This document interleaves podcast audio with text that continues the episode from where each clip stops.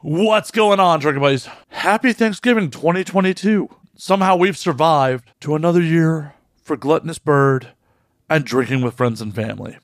Somewhere between your food coma and trampling people for a 60 inch television tomorrow morning, we got this new podcast for you. But before we do that, I gotta do some consumerism too. First and foremost, we are brought to you by the Patreon at patreon.com slash Matt Slayer, home to the exclusive video versions of this podcast, the uncensored ones, the whole video back catalog. And if you want, you can support this show for as little as $3 a month, less than the cost of a beer. And if you're sick of advertisements, the Patreon also comes with ad-free audio and ad-free video. Check that out today at patreon.com slash Matt Slayer. We are also brought to you today by something that I neglect to mention pretty often. There's a merch store at anwd.net slash merch. There's shirts, there's art prints, there's all sorts of stuff. Get yourself an Now We Drink shirt. Get yourself a poster of some of my random photography. All that helps support the show.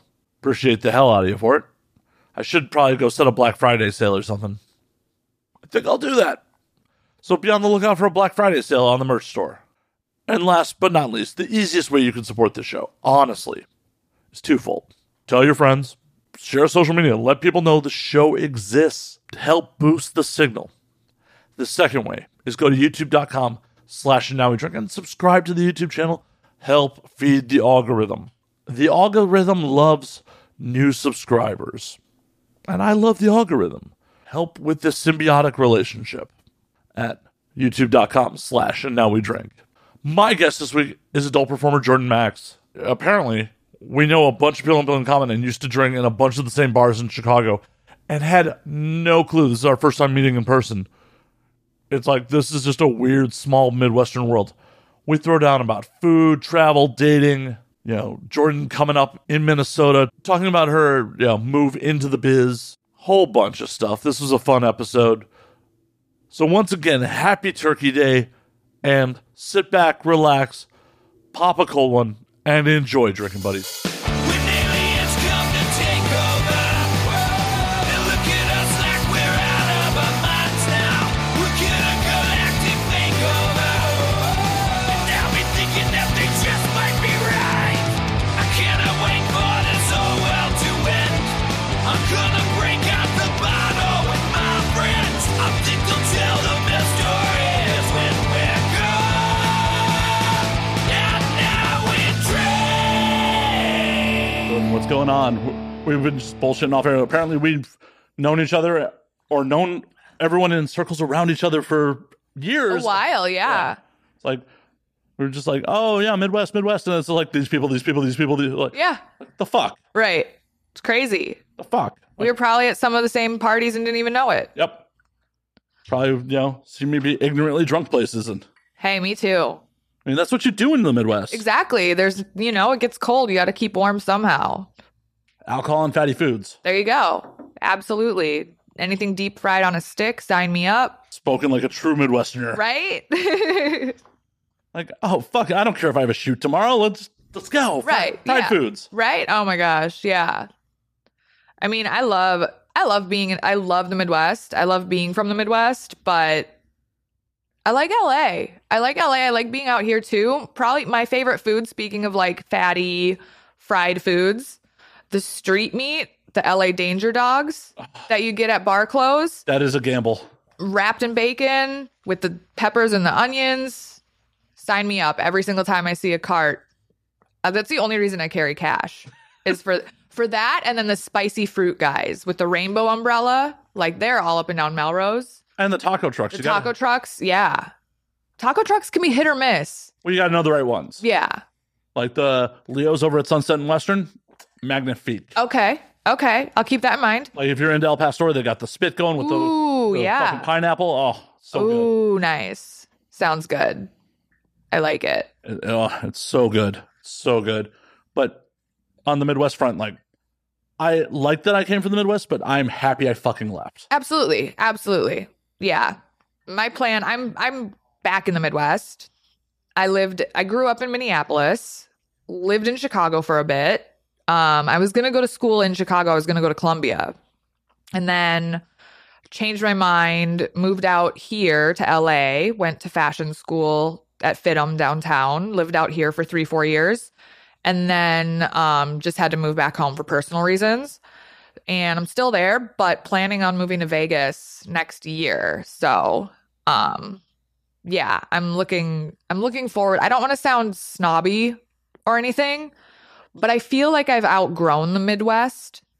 Did you feel that way? Like oh, when you- 100%. Like I just, yeah, I just feel like, I mean, obviously, there's nothing there for me as far as work, really. You know, I've got, I've got a content creator out there that I work with. He's great. His name's Brandon Slays. He's awesome to work with. But other than that, it's just, I got to do all my solo OnlyFans, solo customs. Like, I got to get out here. I got to get, you know, Well, and at least my, my biggest beef with the Midwest is people talk a big game about wanting to do shit with their life and then just don't. Yeah, exactly. Like, oh yeah, I'm gonna play in a band. I'm gonna create art. I'm gonna do, and then I'm going to be just, a rapper. Right. And That's a then- big thing. and then just don't. And Right. just fucking don't. Right. They just settle because it's easy. It's hot. It's it's difficult to watch a lot of times because you see your friends and you want to support them 'cause- and you see their potential, and then it just they just it just kind of Oh, it's like a yeah I painfully know because I, I foolishly, well, not foolishly, but I started a record label in the mid 2000s, Oh. and what was the name of it? It wasn't Victory Records. no, shit. If I kidding. Are you, shit, are you secretly Tony? if I was, to- that's right. Kidding. Scooby Doo mask off. You mask. I would be living in a nicer apartment without a roommate if I ran. Victory. right. Yeah. But I, I- I started a you know a small indie label like at the towards the death of physical media Uh huh. and found a bunch of bands like local regional bands like through MySpace because Okay. Yeah. Of that. Well, that was how you did it. Yeah, and- Who did you have? oh, probably the biggest band uh you made Maggot Twat, Okay.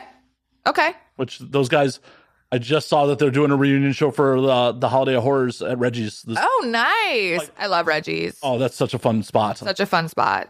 And I'm like, I'm happy to see that those guys are still playing out, but it's like they also own a plumbing company. They're never gonna, Right. they're never, ever, ever gonna do anything. Or like one of the other bands I worked with, like the lead guitarist is like the second generation of a glass company out in Wheaton. And, Oh. and every he's time, sad. yeah, every time we go to talk about like doing some touring, it's like, oh, I can't really take the time off work. I'm like, I thought you said you wanted to do this for a living. Right. Right. So many of my friends, I worked in the music business a little while, for a little while. I used to sell merch on tour with my friends' bands. Um, they were signed to like Rise Records, and we toured with Victory Records people, fueled by Ramen Records, you know, stuff like that. Like the small, you know, the Midwest emo, Yeah. um, pop punk, sort of. And so why you initially name dropped fucking Tony. Yeah, I was just like, well, I don't know. I think Chicago. I think Victory Record. I don't know. Well, no, no, you should, but, yeah. it's, most people don't go. Most people go victory and not go Tony. Like, Oh, yeah. unless you're actually like involved. Right, right. Yeah, but I toured for a little while and um it was great. It was super fun. Um met a lot of people, I've kept in touch with a lot of people. Um like a lot cuz I sold merch and tour managed. Um and a lot of my friends are still out there selling merch, but they've just been like like they've gone from like the small like 500 cap venues like to like arenas and stadiums. Like one of my good friends um he just sold merch. He was like the merch manager for My Chemical Romance on their just recent tour, and like he said, it was crazy. It was wild, you know. Yeah, that sounds like a lot of logistics. yeah. Lots of logistics, lot lots of merch coming in and out. Um, he said it was wild, but he had a great time. When you get to that level, I feel like you're literally dealing with a rolling warehouse. Oh, absolutely, absolutely, yeah. But no, I have a lot of love, a lot of love for the music scene. What made you decide to get out of tour managing? And it sounds bad, but like, because this was a while ago. This was the early 2000s, and it just it was just a boys' club. It was just not. it still is. It still is. I mean, but I have a lot. I have a lot of women friends who are very successful in touring still, but I just I couldn't hack it. Like I just, it just, I don't know. I just couldn't deal with the mental abuse that came with it being like the only girl on like a tour package of like 25 guys. and I'm sure. know. I'm sure they not all of them were cool. Exactly. Yeah. A lot of them treated me like their mom. Like like we'd have a day off and they'd like give me their laundry and I'm like, "Wait, what?" Like Oh, see, I just Like- assumed it was more like them making passes at you and all. Oh, I mean that too, but yeah, for the most part, for the most part, it was I was like the mom on tour, and I was What's- like, what's I didn't worse? sign up for this, Being sexually or you know harassed or laundry. Which, right? I know, true. It's tough. It's a tough call, you know, because you're just you're just there. You're trying to be professional. You're trying to do your job, and then you know, horny teenage boys or young adults, tw- mid twenties, get involved, and no, but it's. It I was a mean, good but you're time. too old for most of those pop punk dudes. Yeah, true. Exactly. Yeah. Oh my god. Well, yeah, let's drink to that. Mm.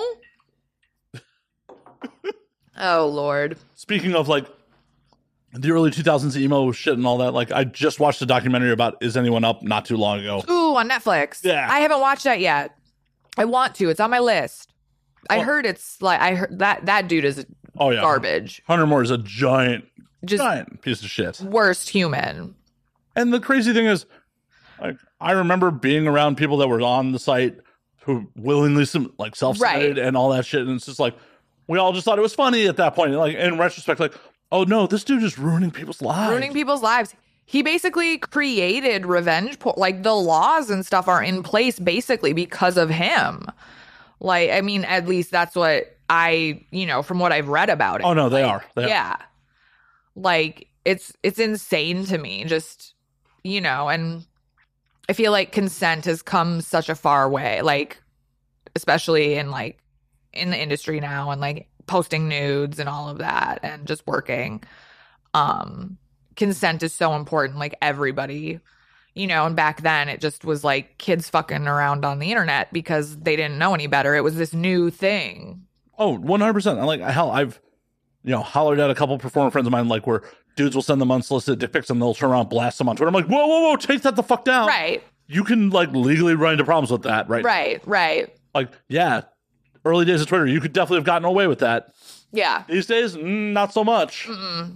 It's just a crazy new frontier. Well, not even a new frontier at this point, but it's thankfully it's been this way for a little while now. Yeah. But hell, even when I got into like doing adult stuff, I'm sorry to the audience that I've talked about this fairly recently. Like there were no entrance interviews, there were no like exit interviews. Like you Mm. showed up, you might talk to your partner, your scene partner for like a minute Yeah. about like are you what are you what are you into like blah blah blah and then go not Yeah. not this whole like sit down with the producers the staff on your 2257 paperwork what you will, are willing and unwilling to do Right. and like that's honestly how it should be but hmm it took a long time to get here It did. Yeah. Yeah. I'm glad that I got into the industry when I did. I just started about two years ago, right after COVID. I was going to start pre COVID. Um, an agency reached out to me and I had a trip planned for February or no, for April 2020. They reached out to me in February 2020. I had a trip planned for April 2020. Everything shut down in March 2020. So I waited. I had to wait till September 2020 when things ramped back up. But um, I'm glad that I got into the industry when I did. Um, I also regret not getting into the industry sooner. I've been a sex worker for most of my life. Um, I started stripping when I was 20 years old. And just, you know, I've lived a lot of lives. I, d- I was touring and then I was stripping. And then I worked at the mall for a little while. And then I went to school. And then I worked in fashion. I went to school for fashion. So I worked in fashion. And then I moved back to Minneapolis from LA. And I became an esthetician and a massage therapist. And then I went back to stripping and just did that. Yeah, full time. like legit massage therapist or ha- No, like a legit massage therapist. Yeah. Yeah, I- like, not a- however, however, I, okay. The crazy thing about being a massage therapist and also like an attractive person, I was, because I was working at a gym, it was a yoga studio that had a spa attached to it. Oh my God. Like, it was a ve- it was like $150 a month membership just to like do yoga. Like, you know, it was one of those. So it was like a high higher end yoga studio club, like club, I guess you could say.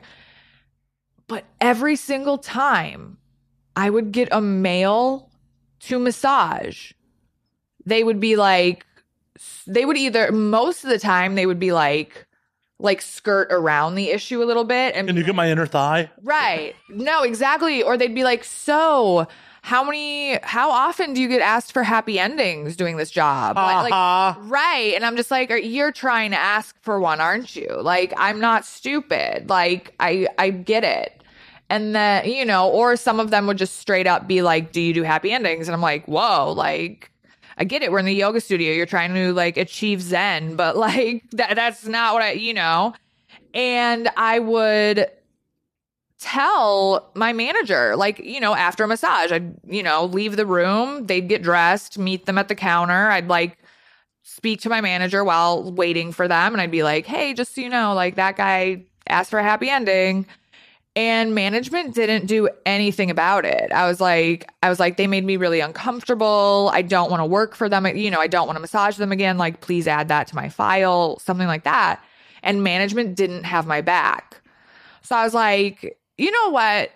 I was like, if I'm going to be sexually harassed at work, I'm going to go work in an environment where A, I get paid more, and B, I can tell them to go fuck themselves on my own, Right. you know, because like, regardless, if I was massaging a guy and he was like, do you do happy endings?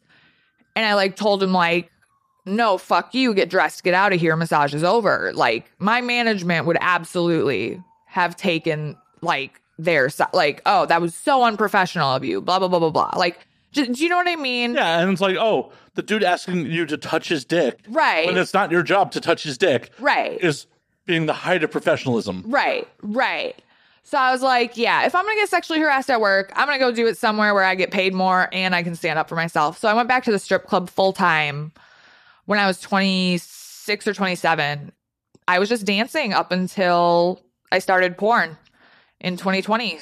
Yeah, it was great. I've lived a lot of lives. I've I feel like most been, people that yeah, have been around this kind of work for any length of time have because most of us it's not like hey career day i want to do porn i want to work in the adult entertainment industry like Right. we all had like other hopes dreams ambitions and that's like Yeah. we ended up here Right. Totally. Yeah. Growing up, I wanted like I've always been a performer. Like I was in choir, show choir, drama club, competitive cheerleading, you know, all that sort of stuff. So I've always wanted to be a performer and this is just kind of where I ended up. did you ever think about fronting a band or You know, I did like back in the day, I did do some like, you know, guest vocals and stuff on my friends, you know, recordings. Um but I never really it's crazy now because I'm like naked in front of a camera like fucking for money.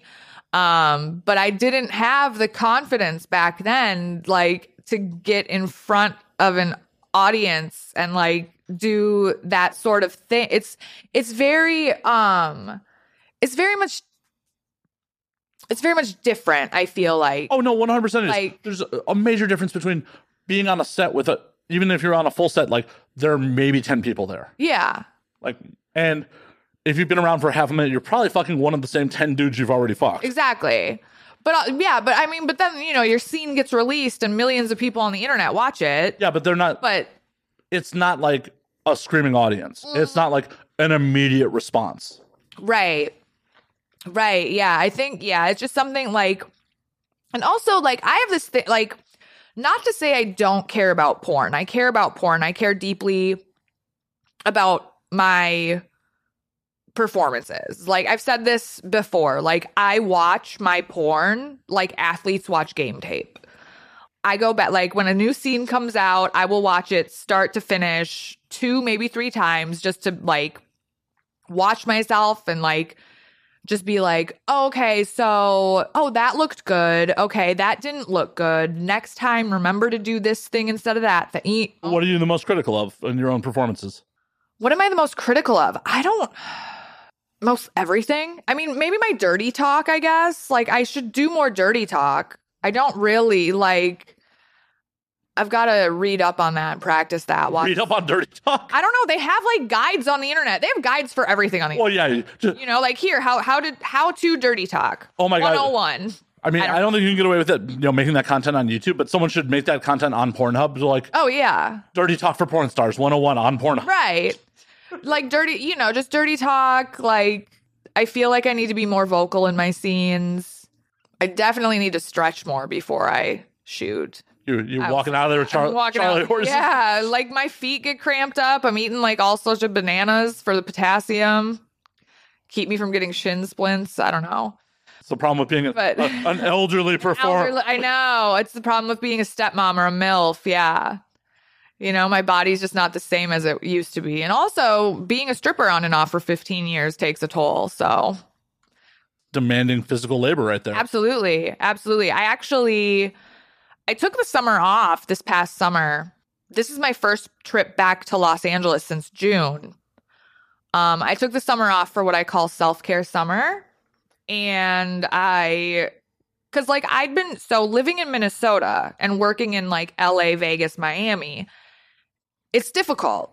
Like you fly, you know, you're flying, you know, you're on an airplane for f- three, four hours and then you go to a hotel and you're sleeping in like an unfamiliar bed or you're at your friend's house and you're crashing on their couch so like that and it's really hard to eat healthy when you're on the road like Oh, it's Jordan, you're you're gonna break the illusion that you're not being put up in the Ritz no. Carlton. what porn stars that like have to No. crash on people's couches? Oh my god! Ah.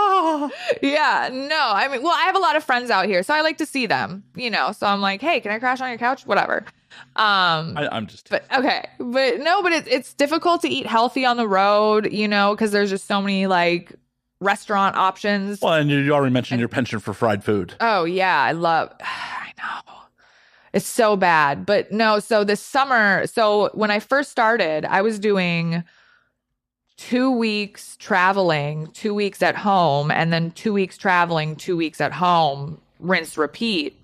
And I did that for about two two years, up until June. COVID finally got me, and I was like, I need to take a step back. I need to relax. I need to like like get my headed back in the game, you know? So over the summer, I took a break from porn. I was still doing like OnlyFans, I was still doing customs, you know, but it was very much like on my terms. Like I wasn't like super active every day. Like I had just moved into my own apartment. So I didn't really I didn't have anything set up, you know, filming area set up yet. So um so it was very sporadic, but I did what I could, but I signed up with a personal trainer over the summer, saw her three days a week. I found a therapist. I see a therapist every other week. Mental health is so important, especially in this industry. One hundred percent. Like, you got to make sure your head is right. And then I'm an animal lover. So I started fostering kittens for an animal rescue back home, you know, just for the serotonin and, you know, doing good things. I was like, I'm home. I'm not traveling for, you know, four months. Might as well do something to give back to the community. So that was my, that was how I spent my summer. That What was- you don't think doing porn is giving back to the community? I mean, that, that too. Yeah. Think of all the mental health of people you're helping. Come on, come it's on. true. Jordan. It's true. It's true. You're- you're helping with their dopamine levels, and That's true. That's true. I forget about that. it's not just for the money; it's for the good. I don't. Yeah. Right. no, I enjoy my job. I do. I love my fans. They're so sweet. They're so kind. They're so generous. Um, except when they're not. What entitled fans in porn? Never. right. Never. I know. Actually, just the other day, I had to turn my DMs and my comments off from my posts because, first of all, I've been working out three days a week for the last four months, which is more than I've done in a long time. I mean, dancing was kind of a workout in itself. So, but like I was in the gym, I was like doing squats, I was like doing deadlifts, like, you know, all that stuff. And I posted a picture of myself on my Twitter and I thought I looked really hot. I thought I looked really good. And some troll follower comments and he goes, Are you pregnant? You look like your belly has gotten bigger. And I was just like, like first of all rude like you don't like you don't don't you don't even ask visibly pregnant people if they're pregnant like it was so rude Maybe it was his fetish, and he was just Maybe re- maybe it was a fetish. maybe he's just like, is she pregnant? Is she pregnant? Like, yeah, maybe maybe I just should have said yes. Maybe I should have just gone with it. Should have been like, I don't know. That's twenty dollars extra for me to answer that question. That's fair. That's fair. That's a good point. I should do that. Maybe I'll do that from now on. Just charge them and then just tell them what they want to hear. Does that make you hot, baby? Would it make you hot if I'm pregnant? I do know that's a fetish. Oh, I know. Uh, What isn't? It's true. You know, you're pr- you're probably helping the views with the smoking fetishes right now. Sorry. Oh, right. Yeah. Yeah. There's all sorts of like anything is a fetish. I know it, it's wild, but yeah, no, that shit's rude as fuck. And people tend to forget that, like, hey, the person you fap to is a person. Right. Right. We've got feelings. We've got emotions. We've got opinions. We've got our day to day shit. We pay bills just like they do. You pay bills. I have someone who pays my bills. Samesies. Yeah. I wish. I wish. Yeah. No, but you know, we we all got to go to the grocery store. We all got to drive our car. We're all we're all people. Like, don't forget that. Yeah, it, You know? it's, it's a fucking problem. 'cause Yeah. absolutely wild that on one hand people will absolutely forget that like performers are fucking people, and then on the flip side be like, I love you. Like you don't know Right. the person you just dehumanized you love. What the fuck? It's bizarre. It's bizarre. It it makes yeah, it's bizarre. Going back to mental health is important. mental health is important. The problem is to discuss a problem in therapy, you have to know you have a problem. Right, true. I guess if someone went to the therapist like, I'm in love with Jordan Max, they'd be like, Who? Right, exactly. How long have you two been together? Oh, I don't know her. Right. Like I know her from the internet.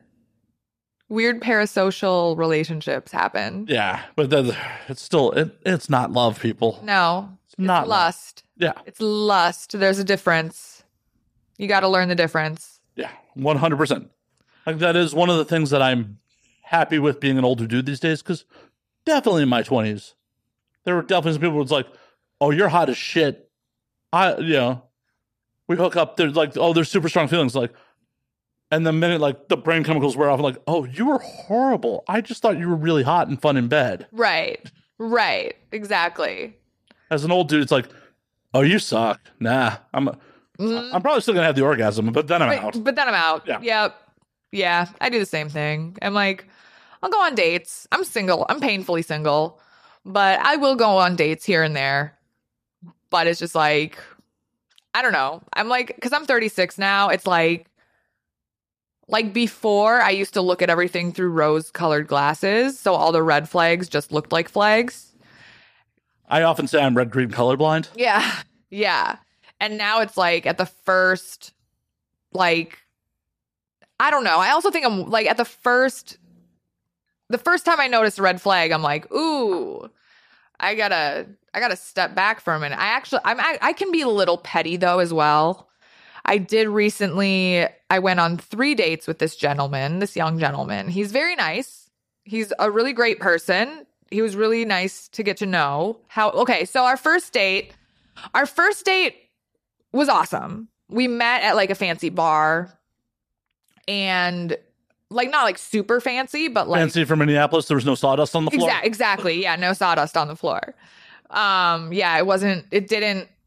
The name of the bar was not preceded by cowboy. but we went to this nicer, you know, you know, nice upscale kind of bar, and he showed up dressed in like a suit and like dress shoes and like, you know, like a casual suit, not like a wedding suit or anything, but just like a blazer and dress pants and a button up and you know nice shoes and i was like oh that's so sweet he like dressed up for me because i like showed up in like boots and jeans and a sweater so that was like dr- i'm that was like you know That is a young man's game. I Yeah. show up like this because, like, girl, I'm not going to raise your expectations to a like Right. a level unrealistic expectation. Like, yeah because on date two or three, I'm going to eventually show up like this, right and you're gonna be like, "What happened to the suit?" Right. See, but that's okay, but that's the thing. So date number 2, we were going to go out, but like I have the foster kittens like I mentioned. And one of the foster kittens wasn't feeling so well, so I was like, "Oh, I can't go out tonight. I got to stay home with the foster kittens. But if you want to come over here, like hang out with the foster kittens and you know, we can like, you know, chat, watch a movie, whatever, you know, that would be cool." So he came over again, like came over to my apartment wearing a suit again. Okay, at that point, that's a red flag. That's, I was like, we're literally just chill. Like, I, cause I was in like a hoodie and shorts. I was like, we're literally just chilling in my apartment. Like, why are you like, we're literally going to be like sitting on my kitchen floor, like with catnip and like feeding the kittens treats. Like, why are like, what? Li- And he knew this. Like, like I, he knew this coming over. I was like, I was I was like, yeah, just come over to my apartment, super chill. We can just chill. Showed up in a suit again, and I was just like, okay. Third date, third date was my deal breaker. I'm a big wrestling fan, love pro wrestling. We went to an indie pro wrestling promotion. They had a show in a parking lot, like under a tent. Super cash, super casual. This time, he shows up in a suit and adds a fedora. Like an actual fedora or a trilby? A fedora. Yeah. So I was just like, I don't know if I'm being petty. I don't know if I'm being picky, but I'm just like, I do not want to introduce you to my friends while you're wearing. Like, I mean, I did go to fashion school. I do feel like I have, you know, because I was wearing jeans and a hoodie and sneakers. Like, it's outdoors in October in Minnesota in a parking lot under a heated tent, you know? And he shows up like dressed to the nines, and I'm just like, this is embarrassing. This is embarrassing. Bro, do you fuck with that suit on? Like, Right. Like, I have no idea. I'm just like, I don't get it. I don't get it. at least show up in Anyways. like polo and slacks. If like, right. if you're preppy, like, ca- the gross casual dude, but like polo and slacks to that situation at least. Like, right. I was just kind of like, okay, I do not want to see this person anymore. I can't with their fashion sense. Like, granted, he looked nice, but it was just the the situational blindness for me, I guess. Do you know what I mean? Yeah, like th- this is not appropriate. Like next thing you know, you're gonna go s- to a metal show and he's gonna be wearing a suit in the pit. Right, right. So weird. Yeah, like, dude, you're wearing a fedora. Like, you look like you're ready for a ska show. Like, you know, like you're, like, yeah. You remember the Boston's? Like what happened? here? Right, right. Oh, they broke up, didn't they? They did. They did. After like fucking thirty years, Right. Just this past year, they broke up, right? Yeah. Shit's crazy. Let's drink to that. Cheers, by the way. We haven't even Cheers, I know. gone like a half hour just no fucking cheers and Right. RIP, the mighty, mighty boss tones. yeah, and it's weird. Like just little red flags like that. Like hmm I don't think you're wrong for that. I, Okay. Yeah. It's just like, it's just something wasn't matching up. Like the vibe wasn't there. well, and that's all it fucking takes. Like why would you waste your limited time on someone you're not vibing with? Right. Exactly. It's really that easy. hmm you're a busy person. You have a life. It's not like you're in fucking high school where it's just like, oh yeah, I got all the time in the fucking world. Yeah, Right. man. Well, well, I could change him or some Oh, bullshit. Oh, God. No, never again. No, I don't believe in that anymore. Oh, have you tried to change dudes? Oh, yeah. I am, I am of the belief now. Like they are how they are. Who they are, like what they show you is who they are. Believe them. Like, Well, yeah. I- if they're if they're over twenty five, their brain's cooked. Yeah, absolutely. absolutely. I mean, if I do have, like, if I am dating someone and I do have an issue with someone, you know, I'll I'll speak up about it. I'll be As like, you should. like, hey, it bothers me when you do that. Can you not do that anymore? Like, I'll have a conversation, like a mature grown adult conversation with them. I'm very anti Minnesota nice. I don't do the passive aggressiveness. Nor like- should you. Right. That leads to people being married for forty years and hating each other. Oh, right. It's crazy. Speaking of being married for 40 years, my parents just they don't hate each other to my knowledge. But they just celebrated their 41st wedding anniversary on Monday. Monday? Last Monday. Yeah. Congratulations for beating the odds. I I know, right? Congratulations to them. I mean, at this Um, point, I'm sure they're institutionalized. So Yeah, no, yeah, no, they're great. They're great. Love them. It was really sweet. My mom sent me a photo, and my dad bought her 41 roses Aw. for their anniversary. Yeah, really sweet. So when people talk about daddy issues, I'm like, I have the opposite of daddy issues. Like, because my dad is, he's a good dad. He takes care of my mom. Like, he, like, my daddy issues are that my dad is too good of a guy. So And dudes don't so- measure up. right. So I guess that counts as daddy. But, but Yeah, you know, it's not on the spectrum of daddy on the issues. spectrum of daddy. It- it's not the but- I was neglected. I'm just looking for a dude who kind of looks like my dad to pay attention to me. It's like- Right. like, oh no no no, you got to measure up to him. exactly. Like cuz It's so the, it's the yeah. har as a dude, that's the hard end of daddy issues. Absolutely. Like forever, for as long as I can remember growing up, my dad does the grocery shopping every week. That's like his like meditation. I don't know. He likes going to the grocery store. He likes cooking. He like cooks the meals and all that. He likes cooking. But he even though it's just the grocery store, he would always come home with a bouquet of flowers for my mom. Just every Sunday. He'd go to church, he'd go to the grocery store, come home with flowers for my mom. I'm just like, you know, that's really sweet. That's like that's something that I think I think all guys should aspire. Like, don't let the romance die. You know what I mean? Yeah, I mean, I I'm consciously aware of what you mean. Right. In practice, probably not so good. Right, right. In practice, I've probably killed a lot of romance over. you know, uh, there's been a lot of parts of my life where I've been a video game addict. And like, Oh, yeah, babe, yeah, babe. Uh, yeah. and then it's like when removed Which from the video games though? oh, I'm all over the place. Okay. sometimes. But and then in retrospect, like I I've literally watched friends' marriages fall asleep to like fall away from wow. Yeah, I've never been that person. right. And I talked shit about that person and then fucked his ex-wife after they divorced. But anywho, Hey, it happens. it does. She threw it at me. So There you go. literally we were at a house party and she sat down on my lap and started playing porn on her phone. I'm like, that's a bold move. That's okay. very bold. That's very yeah. I respect that. oh, I did too. Yeah. Banged it out twice that night. So Hey, good for you. it's a good time. job. Cheers to that. Cheers to that. Yay. Midwestern sluttiness. hmm You know, it's get, it gets cold. It could, We got to keep ourselves warm. yeah, uh, I was happy to do it. Yeah. I was also a piece of shit. Like shortly after, like the second time going around, we're lying on the couch, and she goes, "If I wasn't really doing a thing right now, I would totally date you." I'm like, "But I wouldn't date you." Right. I- Right. I, said it to her though. Yeah. I'm like, "But I wouldn't date you." She's like, "What?" I'm like, "I don't." At the time, like this is pre-porn, and my thoughts on monogamy were much different than they are now. I'm like, yeah. I don't think you're capable of monogamy, and that's not what I'm looking for." Right. She's like, "Well, okay." I mean, I guess it's kind of rough to say someone that you just fucked twice, Yeah. but eh, A little harsh, but I think it's better to be honest. Uh, Hell, she came sniffing around not too long ago, so Ooh. she just got another divorce. It was just like, so yeah, I might want to come out to LA and visit you. I'm like, uh, I mean, it was fun. It was like over a decade ago at this point, but yeah, sure, why? If you want to fly in for it, Right. I'm going to put forth zero effort. Yeah. Yeah. But then again, I think I upset her when she's like, I'm going to start an OnlyFans. I'm like, pump the brakes, pump the brakes real quick, girl. Yeah. Like, if you want to start an OnlyFans, I'm not opposed to it, but you need to give this real long and hard thought before you start an OF. hmm like you have a corporate day job Yeah. like my dad's my boss i'm like that's cool That's- he might not be forever Right. Right. Yeah. No, definitely anyone trying to get into the industry needs to yeah.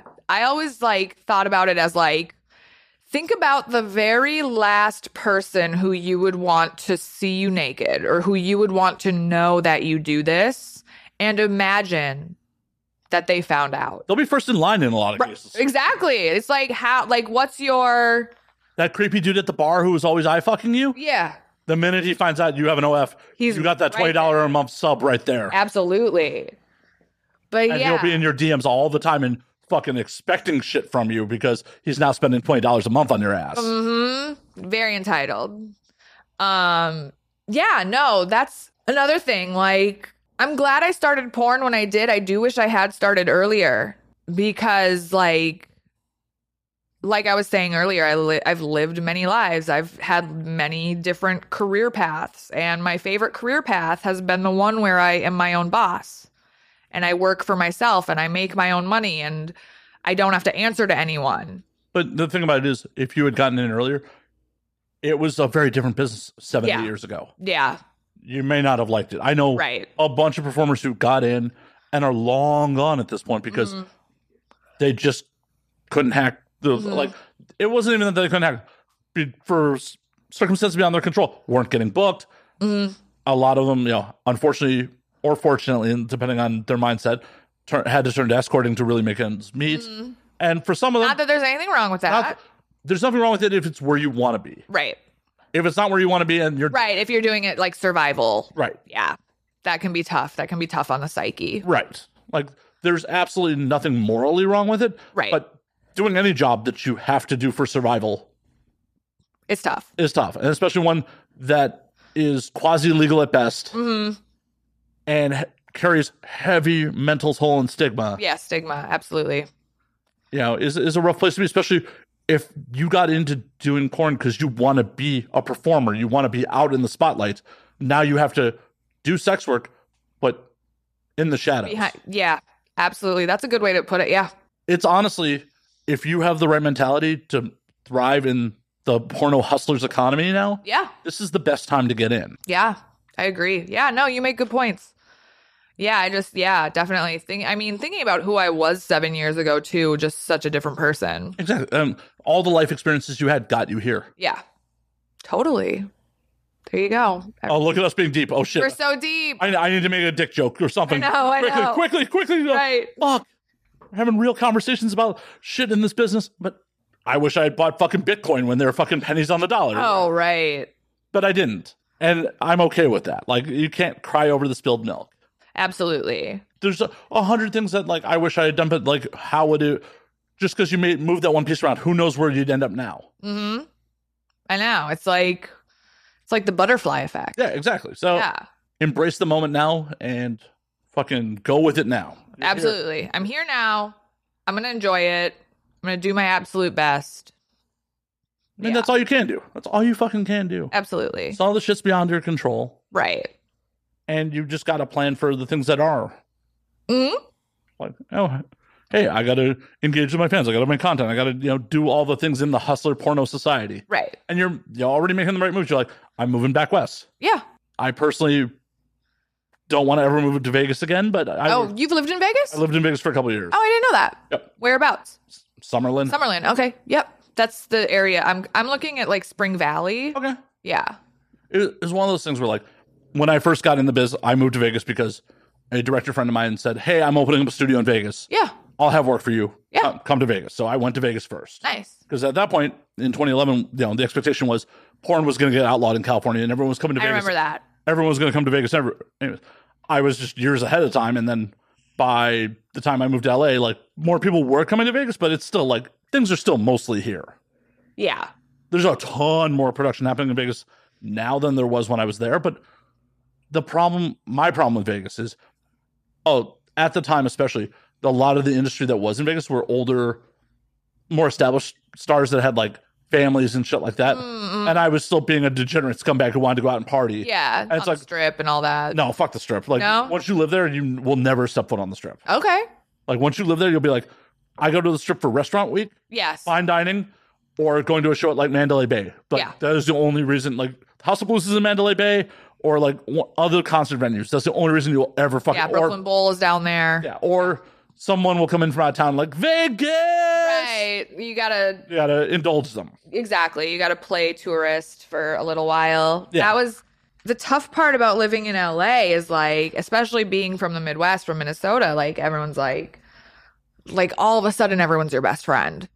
Like someone like you maybe talk to three times will hit you up like, hey, I'm coming to LA. Can you show me around? I'm just like, No, I gotta fucking work. "Ugh, right. I live I here." live here. It's worse when you're in Vegas. It's I'm sure. And the other problem I found with Vegas is it's a really rough town to meet new people in. Okay. I have a solid group of friends out there already. I spent, okay, so actually, so my original plan before porn was so I, so in 2018, I spent most, I used to dance at the Spearmint Rhino in Minnesota. In 2018, I spent half of my time up in Santa Barbara and half of my time in Minnesota dancing at the Spearmint Rhino. My best friend from Chicago, from Crystal Lake, um, we've been friends since we were 20, best friends since we were 20. Um, she has a job that she has to travel for, but she also has cats. I'm a cat lover, if you haven't been able to tell already. I know. Crazy. Surprise. Right. But she would go out of town for work and she wouldn't have anyone to watch her cats. And I was like, I like, so she was like venting to me one night. And I was like, is there a strip club in Santa Barbara? Because like, it's a college town. There's a lot of divorced dads who live there. I was like, there's got to be a strip club in Santa Barbara. Right. Google it. There's a spearmint rhino two miles from her house. I'm like, you know what? I'm like, your problems are solved. I will take care of your cats. I will work at the Rhino, and we're good to go. So all of 2018, I spent like half the amount of time, like six months in Santa Barbara, six months in Minnesota. 2019, I graduated to Vegas, um, and started dancing at the Rhino in Vegas, and spent like half the time in Vegas, half time in Minnesota. Before I started porn, I was fully making a plan to move to Vegas, and then COVID hit, strip club shut down, you know, but porn picked up picked back up shooting before the clubs reopened. So, um, so I have spent a lot of time out there in Vegas. I do have a pretty solid group of friends, a few friends from Minnesota who've moved out there who were like solid friends in Minnesota, not just like cuz I always think it's weird when you move to another city and you stay friends with like other transplants from your city. Like, I'm really guilty of that. A lot, are you okay? a lot of my friends, like hell, the, half the people we talked about before we got on air, Right. are all Friends from translates. before, right? Like half of them are friends from before I moved out west, from like Chicago Midwest, and then the people that like we also had in common were other transplants that they knew from like Okay, So Oh, it's okay, yeah, And it's all I, I'm friends with a lot of a lot of Midwest transplants, but yeah, I feel like the other people that got out are good. yeah, yeah. If you can get out, like, good for you. It's the people that are still there that are the problem. There you go. There you go. As I said, Vegas, like it's just a rough town. If expanding that circle of friends, just it's rougher than here. Mm, It's it's just because people that are been in Vegas for some for any length of time kind of expect you to be transient mm, because the city is so just people just move there for such a short period of time. yeah, So people are very cliquish. Like they just expect you not to be there, or they are transient. So you start expe- expending time, energy to become the, and then they fucking move on. yeah. I'm also being a little unfair. I was traveling full time, like when I was there. Oh, okay. So it was just like, this is just my experience. Also, Vegas is super suburban, Yeah, and I, I just don't feel it. I don't, I don't feel the the super suburban feel. yeah, yeah. You like like walkable neighborhoods Yeah, and like- stuff like yeah, I like walkable neighborhood. I like just a little. I live in Hollywood. I like it a little grimy. yeah, yeah. See, I'm I'm I'm the opposite. I like I like nice things. Like I don't think like I lived in West Hollywood when I lived here. I went to school downtown. Didn't like down. I mean, downtown's changed a lot. It's really like there are nice pockets of downtown LA now. But I don't think I could live in Hollywood just because it's a little grimy and that's not, you know, and it's a weird situation where like I like a little grimy, but I actually but you have a nice place. Yeah. I, right, I have a nice place. Like right. Yeah. I live on both sides. Like I, I want to step outside of the grime. I don't want to live it, live live it. Fair enough. Fair enough. Totally. Like, Totally. I could totally be at San Francisco Tech Row and step over homeless people into my like multi-million dollar condo. Right, right. Oh God, San Francisco's a mess. I'm a homebody when it comes down to it, really, because I travel for work so much. Like I'm home for four to six weeks, and then I'm gone for two to three weeks. Home for four to six weeks, gone for two to three weeks. Rinse, repeat. And um, so when I'm home, I'm home. Like, n- like the only things that get me out of my apartment are basketball games wrestling matches, and concerts, and the occasional birthday party because I'm not a dick. But, you know, but if it's a Thursday and it's like, hey, we're going to the bar, like, blah, blah, blah, meet us out, I'm like, well, it's Thursday. Like, what's your reason for going out? I'm like, I've got a fully stocked bar in my apartment. I also have a dart board in my apartment. I also have a pool table in the community room of my apartment building. Like, why don't y'all just come here? Save us all some money. I'm once again of two minds of that shit. Like Yeah. I work from home these days. Like Okay. so I am here all the fucking So time. you're antsy to get out. sometimes, Yeah. sometimes, but there's plenty of times where like going out sounds like a lot of effort. hmm but it also is like I know exactly how this night's going to end Yeah. staying at home. Right. And that's how I used to drag myself out in Chicago all the fucking time. Yeah. Like- Especially in the winter. Yeah, it's just like, well, if I stay home, I I know exactly how tonight ends. Like Yeah. if I go out, who knows where the night fucking goes? Right. Do I end up eating Thai food at three o'clock in the morning? Oh, Do I end up in some stranger's bed? Do I, like, right, right, you know, what adventures happen? right. Because especially, especially in the post-pandemic world, like the pandemic really hammered home, like this shit isn't promised. Like five-year plans. are full. Absolutely. Oh, five year plan is bullshit. I had a five year plan. I had a five year plan. I, What was your five-year plan? so I was dance. So 2019, spent half the time in Vegas, half the time in Minnesota. My lease was up April 1st, 2020. I had all my boxes packed. I had the U-Haul rented. I was going to drive to Vegas and crash on my friend's couch for a couple weeks while I looked for an apartment, you know, put my stuff in storage and then move into an apartment, live in Vegas, dance, you know, Cause dancing in Vegas, I was clearing a grand a night at least, easy. I was like, if I work three to four nights a week, make roughly a grand, like that's a solid paycheck. That's, a, Oh, that- that's, that's in Vegas. That's a huge, right. huge paycheck. Like, you know, Especially because everything in Vegas is so affordable and there's no state income tax, you know, and all that. And so I was like, okay, I'm going to get an apartment. I'm going to dance. You know, for the first year I'll live in my apartment, I'll like pay off my student loans and then I'll save up money for a down payment for a condo or a house. I'll have the real estate. Like I was so close to like having my shit together for the first time in my life. And I was like, cuz when I'm done with sex work, I like I was saying before, I love cats. I want to open up a cat rescue cafe. So like a shelter for animal for cats and kittens and also just like a lounge where people can come and you know, get a coffee, get a tea, get a beverage. They can chill at the table, do their like a Starbucks but with cats lounging. I mean, they have those in Japan. Exactly. They have them they have them everywhere. There's a few out here in LA. Um they do not have one in Vegas, however. Hmm. There is not one in Vegas yet. So, I just want to say real quick, yes. applaud you for having a post-sex work plan. Oh, thank you. Uh, no shade to anyone. A lot of people like have it in their head that this shit's gonna last forever, and like just don't have a post-sex work plan. Mm-hmm. Right. And honestly, that probably is a boon that you got in as late as you did because you were like, oh, hey, this isn't gonna last forever. Right. I mean, like don't get me wrong. I'm going to do this till the wheels fall off. I- I'm going to do it until I stop getting booked. As you should. I'm not saying But- you should pull out anytime soon, but the reality of the situation is eventually you're not gonna get booked. Right. That's just how it is. Right. Time passes, you know, catches up with fucking everybody. Right. and the amount of performers that I've met over the years were like, hey, so what's your post, you know, performing plan? Even if it's get behind the camera full time, Right. I've gotten just dead eyed looks like, huh?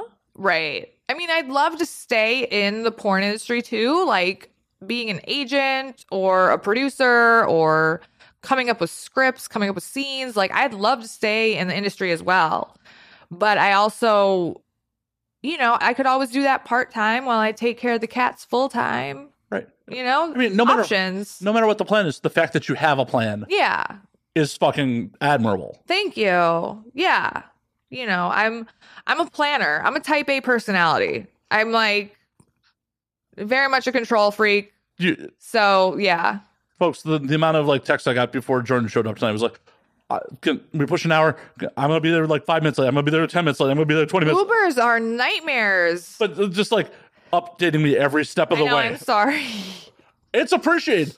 The amount of guests over the years that it's just like, are they fucking showing up tonight? right. Like, yeah. I'd much rather have over communication about you showing up than, you know, just me pulling my dick like, um, eh, well, I guess I'm doing the show alone. I guess, yeah, cool. I built the set for fucking nothing. Cool.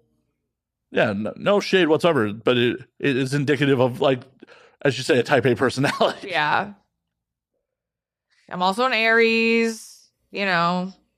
I don't know if you believe in astrology. Are you an astrology guy? A little bit. A little Like, bit? I, I live in LA. I have to. You have to be. Oh. Yeah. Yeah. So, I'm a big believer in astrology. I- I'm, I'm amazed you haven't asked my sign yet. Yeah. uh, what is your sign, by the way? Oh, now, see, now, I, Now, I, now that you threw it out there, I'm an Aquarius. an Aquarius. Okay, okay, very nice. Does Very Uh, that nice. register? Does that make sense? It does. It does register. Yeah. I actually on Monday, I drove up to Santa Barbara to see my best friend. And we stumbled into this hotel bar, the Hotel Californian up there. Gorgeous, gorgeous hotel. If you have $900 a night to stay there, highly recommend it. I have nine hundred dollars a night. I'm not going to Santa Barbara. Right. I personally, I do not have nine hundred dollars a night, so we didn't stay there, but we went to the bar because her friends were DJing. But it was like very vibey, like '70s disco, early '80s, like you know, like So the people who can afford the hotels, their heyday. yes. So we were chilling in the hotel bar, and because it was the Beaver Blood Moon, full moon eclipse, that whole situation. There was an event going on, and they had a tarot card reader and a runes reader. So, you know, we both got our runes read. And it was pretty insightful. It was pretty interesting. The things that, you know, um, because what you do, like the ru- runes are stones and they have etchings on them, like symbols.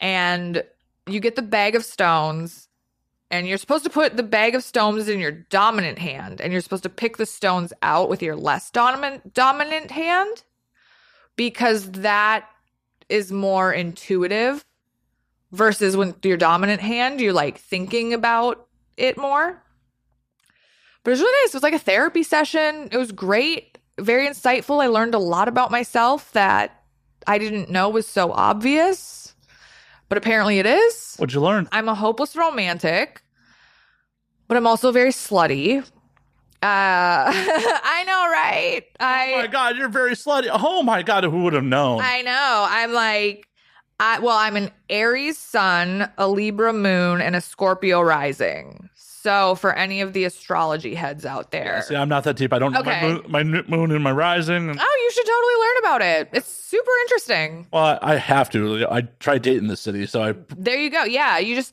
to find those out. All you need to do is, you know, find out what city you were born in and what time of day you were born, and then you can just go online and you can chart it out, and it tells you like where the stars and the constellations were in the sky when you were born, and that kind of, you know, gives you your personality for life. I thought this did. But I mean, drinking also drinking helps. Um, Social lubricant for a reason. Absolutely. But no, it was a great time. Santa Barbara's beautiful. Astrology's cool. I don't know. I'm into all that stuff. There's nothing wrong. Very With that. spiritual. I was raised Catholic. I went to Catholic school, kindergarten through eighth grade. Gross. The fastest way to leave a religion, like to leave Catholicism, is to go to Catholic school. It just a nightmare. Like, and it was like an old fashioned, like, we had nuns for teachers. Like, we would have to, like, clap the erasers together for like when we were punished, like to clean the erasers and clean the blackboards and you know it was bad. They would sometimes they would withhold lunch from us if we were bad enough. It was it was not a great How many times did you get lunch re- held back? lot. I was very much I questioned authority a lot because I didn't I didn't my beliefs didn't line up with the beliefs of the Catholic Church. So probably around 7th 8th grade when I was about to leave the school, I was like this is bullshit. I hate it. The premarital sex thing, I think, probably. Marital sex, fuck that. You know, and they're just you, the, it, Catholicism is just very controlling. All organized. All yeah. All of it is hey, at least Catholicism doesn't stick you on a boat in Florida for months at a time. true. oh shit, I'm in earshot of them. I probably should. Yeah, yeah, yeah. Gonna come kick in the door. Right. Tom Cruise is like on his way over. He's like rappelling down your building. He's only five seven. It's okay. It's fine. Um. Oh God. Yeah, you are right by the Scientology Center.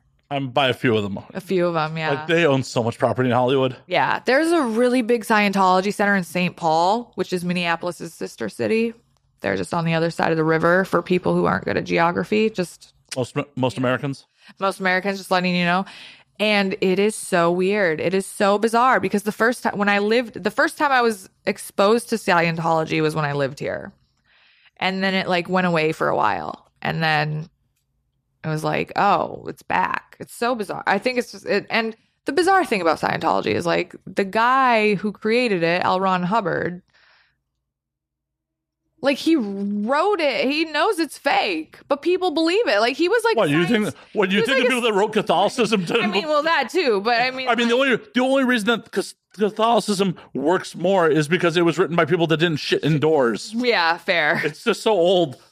I, I fully believe that in a thousand years, Scientology will be the dominant religion Okay, because you figure over the length of time, people won't have the oh hey, L. Ron Hubbard was alive in my lifetime. right. And then you also go with their marketing plan of we recruit celebrities, and our society is so Mm-hmm. So celebrity. celebrity centric. V- yeah, I get that. Okay, I see where you're coming from. I, I fully believe like they're going to be the dominant religion. Hopefully, hopefully humanity's just outgrown religion by then. Yeah, I, I'm a pretty adamant atheist at this point. Like, same. I mean, I'm into spirituality. I mean, I'm I'm of the belief like be a good person for the sake of being a good person. Don't be a good person because you're promised something good after the Sky you Daddy die. says it's bad. Right. Like, oh, if I'm a good person in this life, I'm going to go to heaven when I die. It's like, are you? Like, because what really happens after you die? Who knows? Probably nothing. Right. That's why it's terrifying. Right. Fucking terrifying. Scary. And that's why like when it's like, do I want to go to the bar tonight? Well, I might be dead soon. I should go to the bar. Absolutely. That's how I make all my decisions, honestly. I mean, I make a lot of them like that. Like, I'm going out of the country for the first time in a couple of years in like a couple of weeks because it's just like, well, is this the financially responsible thing to do? Probably not. Is it You what I'm only going live to once. right? Is it what I'm going to do? Yes, Where are you going? Tokyo Ooh, have you haven't been? three times. You have This will been. be the third time. oh wow, very cool. Have you been to Tokyo Disney? No, Oh, do you have no interest in that? no, not really. Like while Okay. while I'm there, That's fine. while I'm there, I'm really just like every time, just like the last time we hit some museums, but other times it's just been like vendor eating bars, food. oh, yeah. yeah, Have you just- been to the robot, to- the robot So the- restaurant? The last time I tried to go, they were closed. oh, So it was, but I I also feel like that's going to be mad touristy. yeah. The, the Godzilla. Have you s- heard about the Godzilla hotel? Mhm. Is that? Are you staying there? No, no, I Oh. I actually haven't booked my housing yet. Oh, you'll figure it out. Yeah, well, it's one of those things where like a couple people were like, "Oh yeah, I'm down to go, I'm down to go." I'm like, "Book your flight, Right. book your fucking flight." Oh, I'm gonna do the like I'm holding off on housing till like the last second because like if it's just You don't know gonna how many people are going to go with you, or Right. Yeah. it- it's not 99 percent sure it's just gonna be me.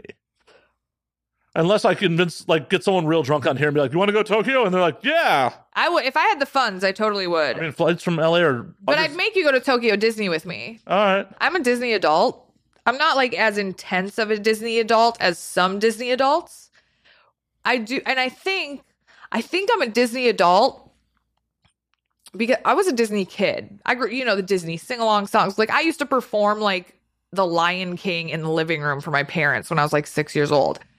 Um but growing up, we didn't have a lot of extra money. So we never got to go to Disneyland or Disney World. Grow like our family vacations were it was very Midwest. It was like road trip from Minneapolis to like the Field of Dreams in Iowa. Or the Dells The Dells. Oh, we would go to the Dells.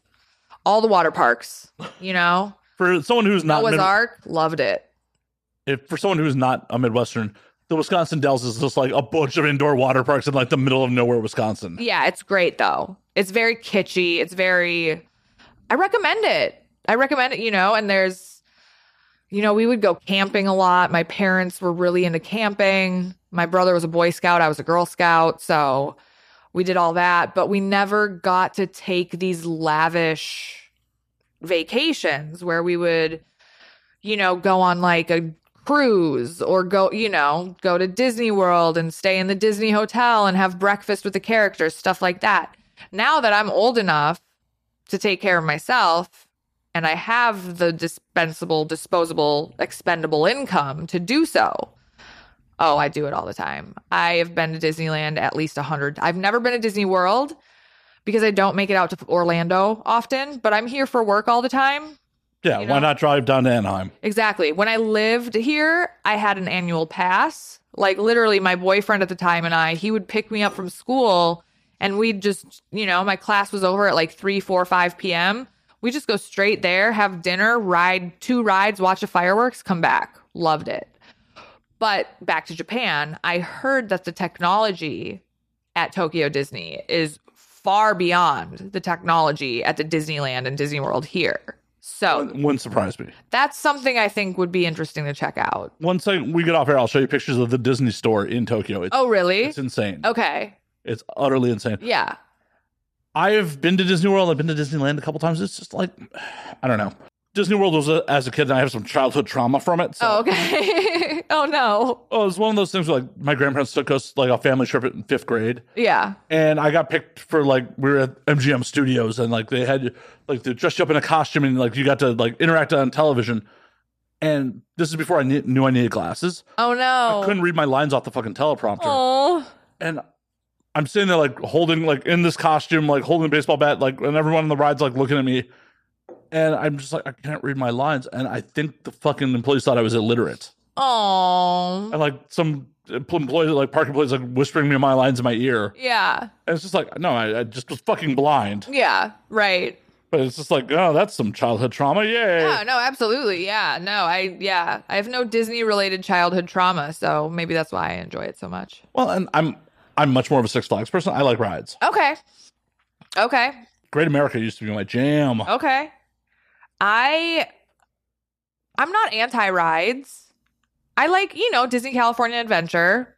The Incredicoaster's fun. The uh Oh, the Guardians- Guardians. Coaster was a- Guardians of the Galaxy. I haven't been on it. Up-down I haven't been on it since it was the Tower of Terror. Tower of Terror, yeah. Um, now that it's Guardians of the Galaxy, it's really cool because there's like five or six different options, like of like what they do when you're in the ride. Tower of Terror was fun. Tower of Terror was great. I loved. I grew up on Twilight Zone, like because I grew up. My, um, my dad worked days, my mom worked nights, so it was always like party time with dad. That's why they kept their marriage together. Right. Yeah. They never fucking saw each other. Got Ah. Right, it. Yeah, there you go. But no, so my mom, my dad worked days, my mom worked nights. So, you know, we'd all have dinner together and then my mom would go to work.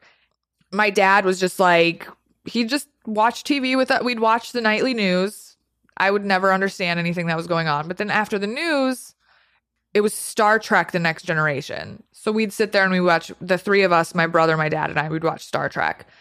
And then, you know, a little bit later after that was like Twilight Zone reruns or Tales from the Crypt or Unsolved Mysteries. Like, Ugh, that's real. right, I know, Real. right, real.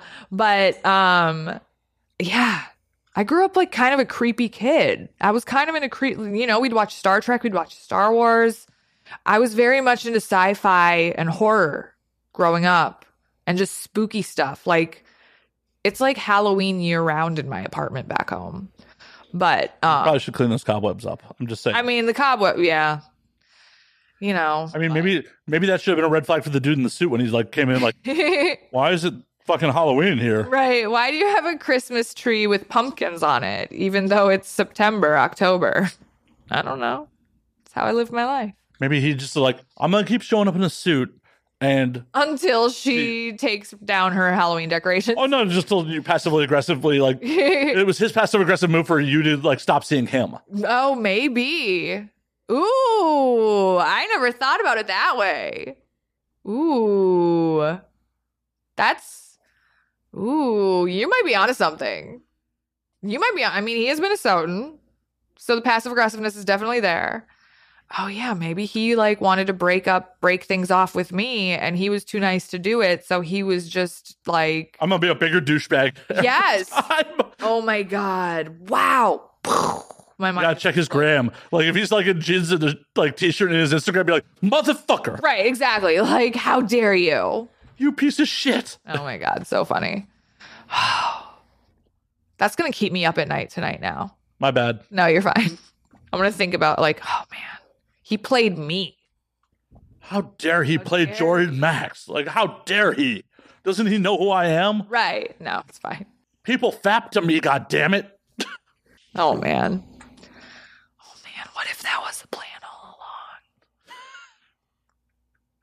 You fucked me up in the head now. I'm sorry. Like I totally derailed the podcast. Like yeah, I'm like, I'm like, yeah, like "Hello Darkness," my old friend is like playing in my head right now, and I'm just like zoned out. sorry, sorry for me looking at a weird angle on. it. No, I appreciate it. That's a good. That's a good thought process. Actually, that's a good tactic. Maybe if I'm on, no, because I'm not that nice that I won't tell people that I don't like them. I mean, I'll tell them I don't like them in a nice way. I don't think You know, this is working out. Like I don't. Br- I'm just not feeling the vibe. Jordan, break up with me right now. Let, let's let's let's do Okay. it. All right. So, hey, it's been really great getting to know you. You, you're a super awesome person. Um, but I'm just not feeling a vibe here. I just don't think this is headed in the direction that I want it to go. Where, where do you want it to go, Jordan? Like I I can change, I can change. Oh no! Don't do that. but like Don't start crying. I wh- di- is this because I didn't get you enough flowers or wh- what what did I do? it's not you. It's me. Oh, the worst line ever. I know. I don't think I've ever said that in real life.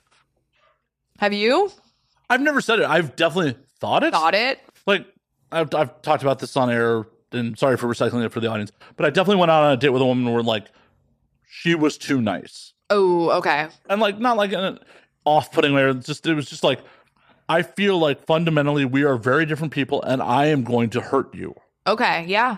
Like it, it really is me. Like I'm, like I would probably enjoy fucking you, but, But I yeah. see there is zero future here, yeah.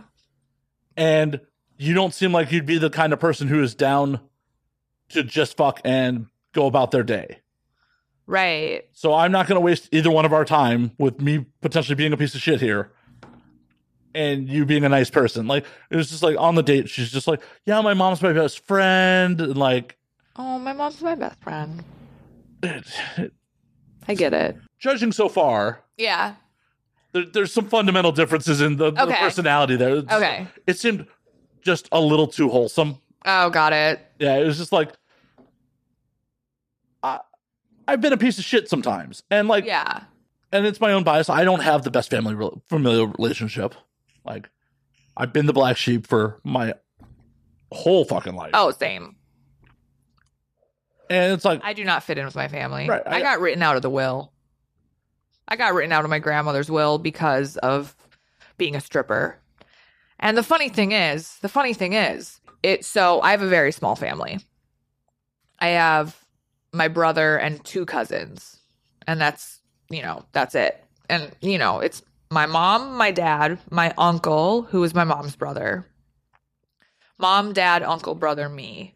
And then on my dad's side, um grandma, aunt, and her two kids. That's like my whole family tree. That I I mean, I'm sure there's more relatives, but none that we're close with. right, Okay. I was 27 years old. I was dancing I was dancing at the strip club. I'll tell you this. So, when I went when I quit the massage studio and went to the strip club, not only was it because I wanted to you know, make more money, but at this t- at the time my mom had cancer. And so she's fine. She beat cancer. She's good now. But I was living with my parents at the time, and my dad was working during the day, and I was working during the day. So my mom would just be home by herself all day. So I was like, I was like, yeah, I'm gonna, I'm gonna work nights now. You know, I'm gonna, I'm gonna make a sacrifice. You know, like my parents made sacrifices for my brother and I growing up. So I'm like, I'm gonna go back to the strip club, make a lot of money. You know, give back to my parents, help them with the cancer bills, help them with the groceries, help them with the electricity, whatever they need.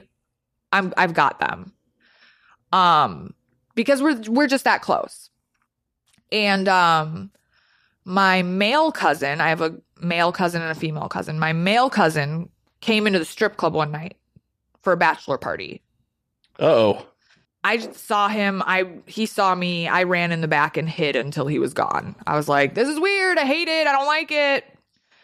Um, the next day, my mom and dad get a phone call from my grandma. Do you know what your daughter's doing for work nowadays? They're like, Yeah, we know. She lives with us. Like, she's fine. She's not doing anything illegal. She's an adult. I mean, Like- like they had to have figured it out. You can only come home covered in glitter and baby powder so often Right, right, right. before someone figures out something. You that's going know, on. like, oh, here's $300 in ones for, please for uncritical. groceries this week. You'll have to uncritical them. And Right. No, they knew what I was doing. I told them because well, because I started as a, I started as a bartender slash server at the club, and then I just switched to dancing because money. a money, b scheduling freedom. Because instead of being an employee, I was now an independent contractor, so I could go in when I wanted to go in. I could leave when I wanted to leave. Didn't have to answer to anybody. Um, didn't have to, you know, find a replacement if I didn't want to go in one night. All right, can someone cover my shift, please? Right. Yeah. Don't have to do that. So, um, my grandma is like, I can't believe you let your daughter, you know, she's a very staunch Catholic. Like I said, I was raised Catholic. She's very staunch Roman Catholic. Like to this day, she plays the organ and the accordion at her church, which is kind of dope. Like, organ players and like accordion players are rare. I was really gonna make a horrible joke there. like, oh, huh, guess it runs in the family to play the organ. Yeah. Oh, but But bump. I'm bum bum. It's horrible. Don't cancel me. It was a horrible joke. I- but I'm in the um, audience. You can't cancel me. I'm not gonna cancel you. You're good. But no, so my grandma like called my parents and was like, "I can't believe you're letting your daughter do this," and they're like, "It's a legal profession. She's not doing anything illegal. She's not doing anything wrong. She." You know, she's she's an adult. She makes her own choices. We're not paying her bills. You're not paying her bills. What say do you? Ha-? Like my parents had my back, and they've always had my back, and I really appreciate that. Um, but yeah, the end of the conversation, my grandma was like, Well, if she's making so much money being a stripper, then I guess she won't need any of my money and I'm going to take her out of the will. Have not talked to that side of the family since that day. well, that cousin should be dead to you anyway. Oh, absolutely. Absolutely. Fuck Like, that how dude. are you going to squeal? Like, how come it's okay for you to go to the strip club, but it's not okay for me to work at it, where there would not be a strip club to go to if it was not for people like me working at the strip club? Well, also, how do you explain to grandma like, oh, Jordan's a stripper? Like, how do you know that, son? Right. Right. Like, oh, I went to the strip club for a bachelor party. Oh, that's okay, but you better not work there. Right? You know, it's like it makes no sense. The double standard makes no sense. I agree. I wholeheartedly agree. But these people are I don't I don't get it. I don't it, in 2022 like I don't get it. You Yeah. you are not someone's property. Right. So who cares? Like you're you're making a living. You're it's so dumb. It's Right. so fucking dumb. Like it'd be one thing. It wasn't even like a selfish living either. It wasn't even like I was like taking all my money and going on these lavish vacations. It was like I was giving back. Right, you're not covered in gold, Dolce and Gabbana. And, Right. You know, Right. "Oh, look at all my Chanel purses. Like, look at this five thousand dollar purse. Right. Yeah. So, you know, I was paying off my student loans. I was paying my mom's cancer bills. I was, you know, like that. I don't know. I'm not saying that like that should be celebrated because I do, I'm a big believer like you need to support your supporters when you're in a position to. So it was just weird. It was just weird all around. I haven't spoken to my, fa- to my dad's side of the family since I was 27. But at the end of But the day, at the end of the day, is it really going to be that much money to be worth the headache, anyways? Right. I don't know. See, I don't I never got the chance to find out. I just knew that I'm not in the will anymore. Okay, is your For grandmother living in the lap of fucking luxury? the Midwest, kind of. She has a farm that has like lots of acres because they used to have dairy cattle and chicken and corn and soybeans. Yeah, but it's Minnesota, so the land's not worth much. Yeah. You don't know. I don't know. You don't know. Lots of lots of real, you know, I don't know.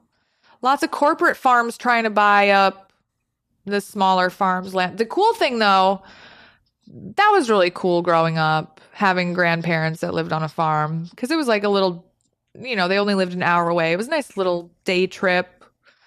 You know, got to experience you know, we got to ride horses, we got to Um, when they would get their shipment of chickens, we would help unload the chickens from the pallets and put them in the little barn. And I have some really good childhood memories from, you know, because I grew up a city kid.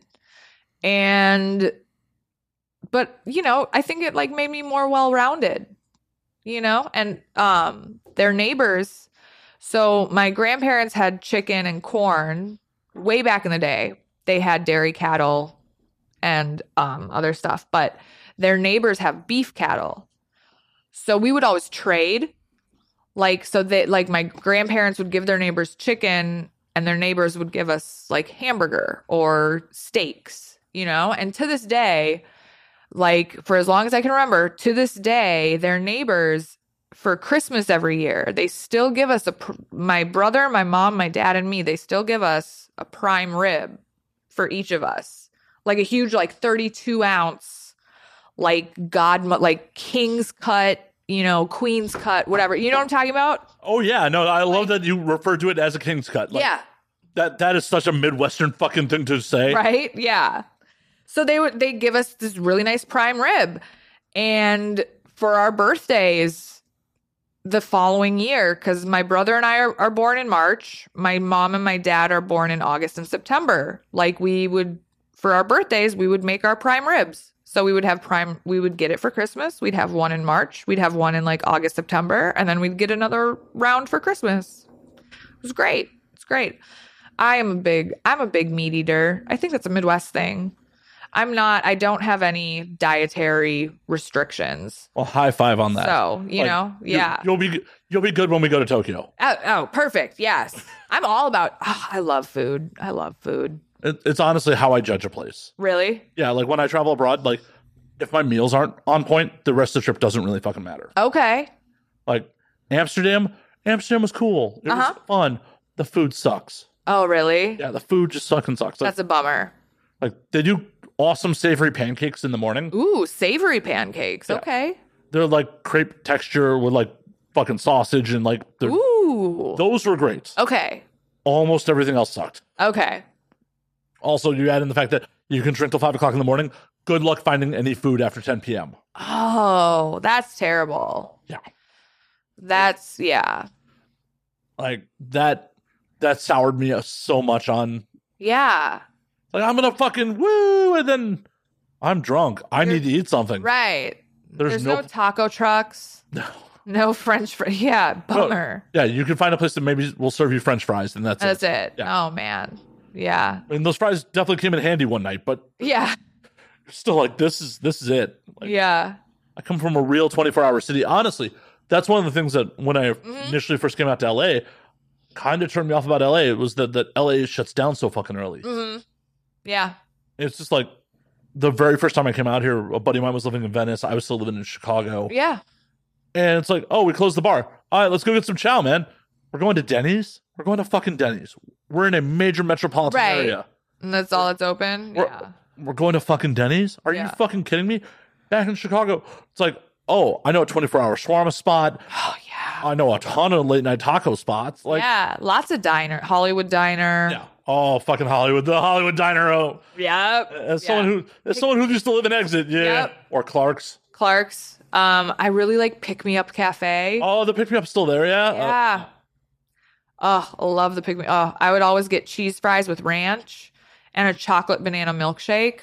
Oh, so good. oh, and then the, uh, what's the name? Of, there's used to be a fucking diner that I used to go to. Fucking I mean, there's a Chicago diner, Yep. which is like famously vegan and stuff. Yeah. yeah. Well. uh, I'm not a vegan, but I've I- got lots obviously. of friends who are. Yeah. Sadly, I had a, a couple. Like, it's yeah. like, Sadly. sadly, dri- but it's stuff like. Uh, just so many like 24 hour diners all over Chicago, and then there's just all this 24 hour ethnic food. Like, Everything. Yeah. And then you get out to LA, it's like, oh, it's after bar close. Especially without like guidance when you first come out here, it's like Denny, and you're on the west side, it's just like Denny's. Denny's. Yeah. Denny's is fucking it. Right. That's the other reason I'm like, I after m- moving to Vegas and coming out here for work and visiting friends, like, oh, Hollywood, K Town, and downtown have actual late night shit. uh huh.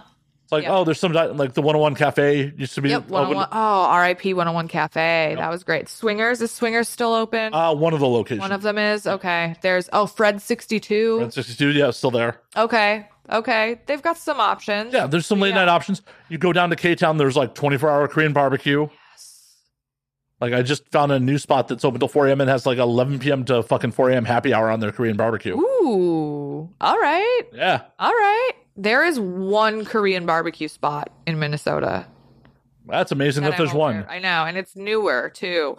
Well, and then they just started opening Bonchons, the Korean wing place. There's a couple of those. There's a we have a Gyukaku now, the Nice. Japanese. Oh no, Yeah. For a chain, I really do fuck with Yukaku. Yeah. As much as I'm like, white people should not be serving me this food. Right. No, yeah. It's it's kind of like if you go to a fucking you know Brazilian steakhouse and like, why are there white people with the swords? Right. Exactly. I've had that experience before. It was really weird. yeah.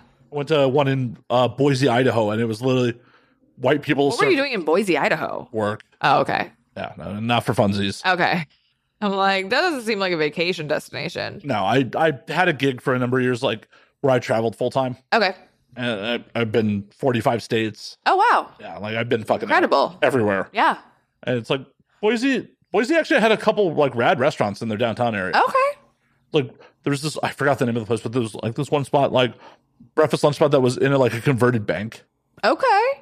Like the tables were all like set up on the bank floor. Like the vault was still in the background. Like oh, that's crazy. I was like, okay, this is pretty dope. Like That's the cool. food was rad. Like yeah. diving in the fucking rough in Boise, Idaho. Yeah. But also went to a Brazilian steakhouse where all the dudes in, with the swords in the pants were fucking white dudes, and it was weird. Right. I know. I spent a lot of time in Utah this past year. Why? I don't know. It's beautiful. It's beautiful. It's gorgeous. Um, I went to this resort for Valentine's Day um, with a guy I was seeing, and it's called Amangiri. It's very luxurious. We were there for three days, and um, it's just. Be- but however, it's a very long travel. Okay, so from Minnesota, from Minnesota, you have to fly out of Minneapolis-St. Paul Airport to Salt Lake City. Right. Then you Delta will have get you there directly. what? Delta will get you there directly. Yes. Those are two So- other hubs. I know. Yes. So you go you go Minneapolis to Salt Salt Lake, then you have to hop on like a smaller plane to St. George, Utah. And then you have to drive 2 hours to the resort itself. It almost seems like it'd be easier to do a direct flight to Vegas and then drive up from Vegas. It seems that way, but it's not Really? because of where it is. Yeah. It's like it's like in a secret location. It's like a very upscale like it's like the Kardashians go there and the Biebers go there and stuff like that. But it's beautiful. It's very like holistic. We went horseback riding around the property one day and it's just it's very cool. Um like they film movies out there and so there's like and like you know, it's LA. They don't clean up after themselves. So there's still like parts of movie sets that you like ride your horse by. There we saw petroglyphs like written on the side of the stones. That was really cool. You know, and then there's like a saltwater pool in the center of the um in the center of the re- the resort. There's a really beautiful spa.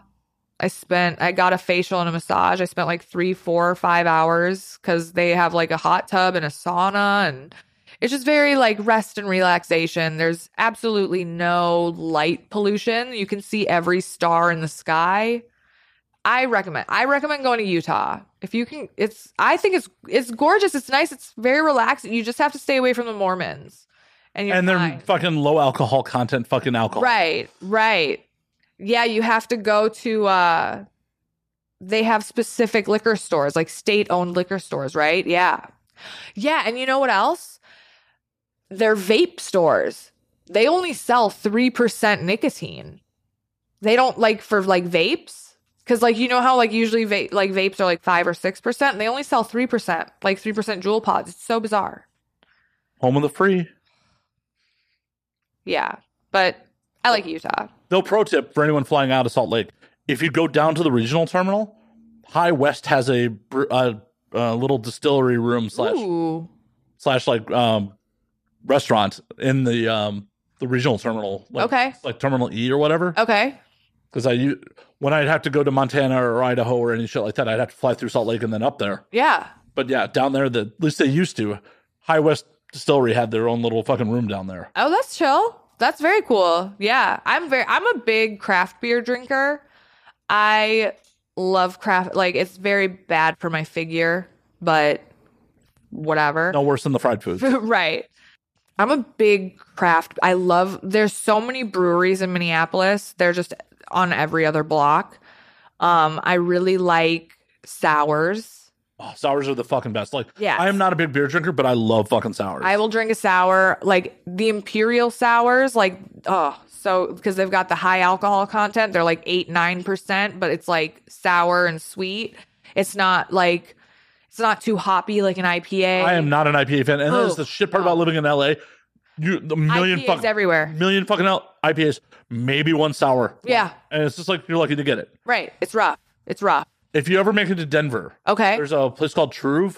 okay. It is a metal themed fucking microbrewery that Ooh. specializes in sours. Okay. How do you spell that? T R V E.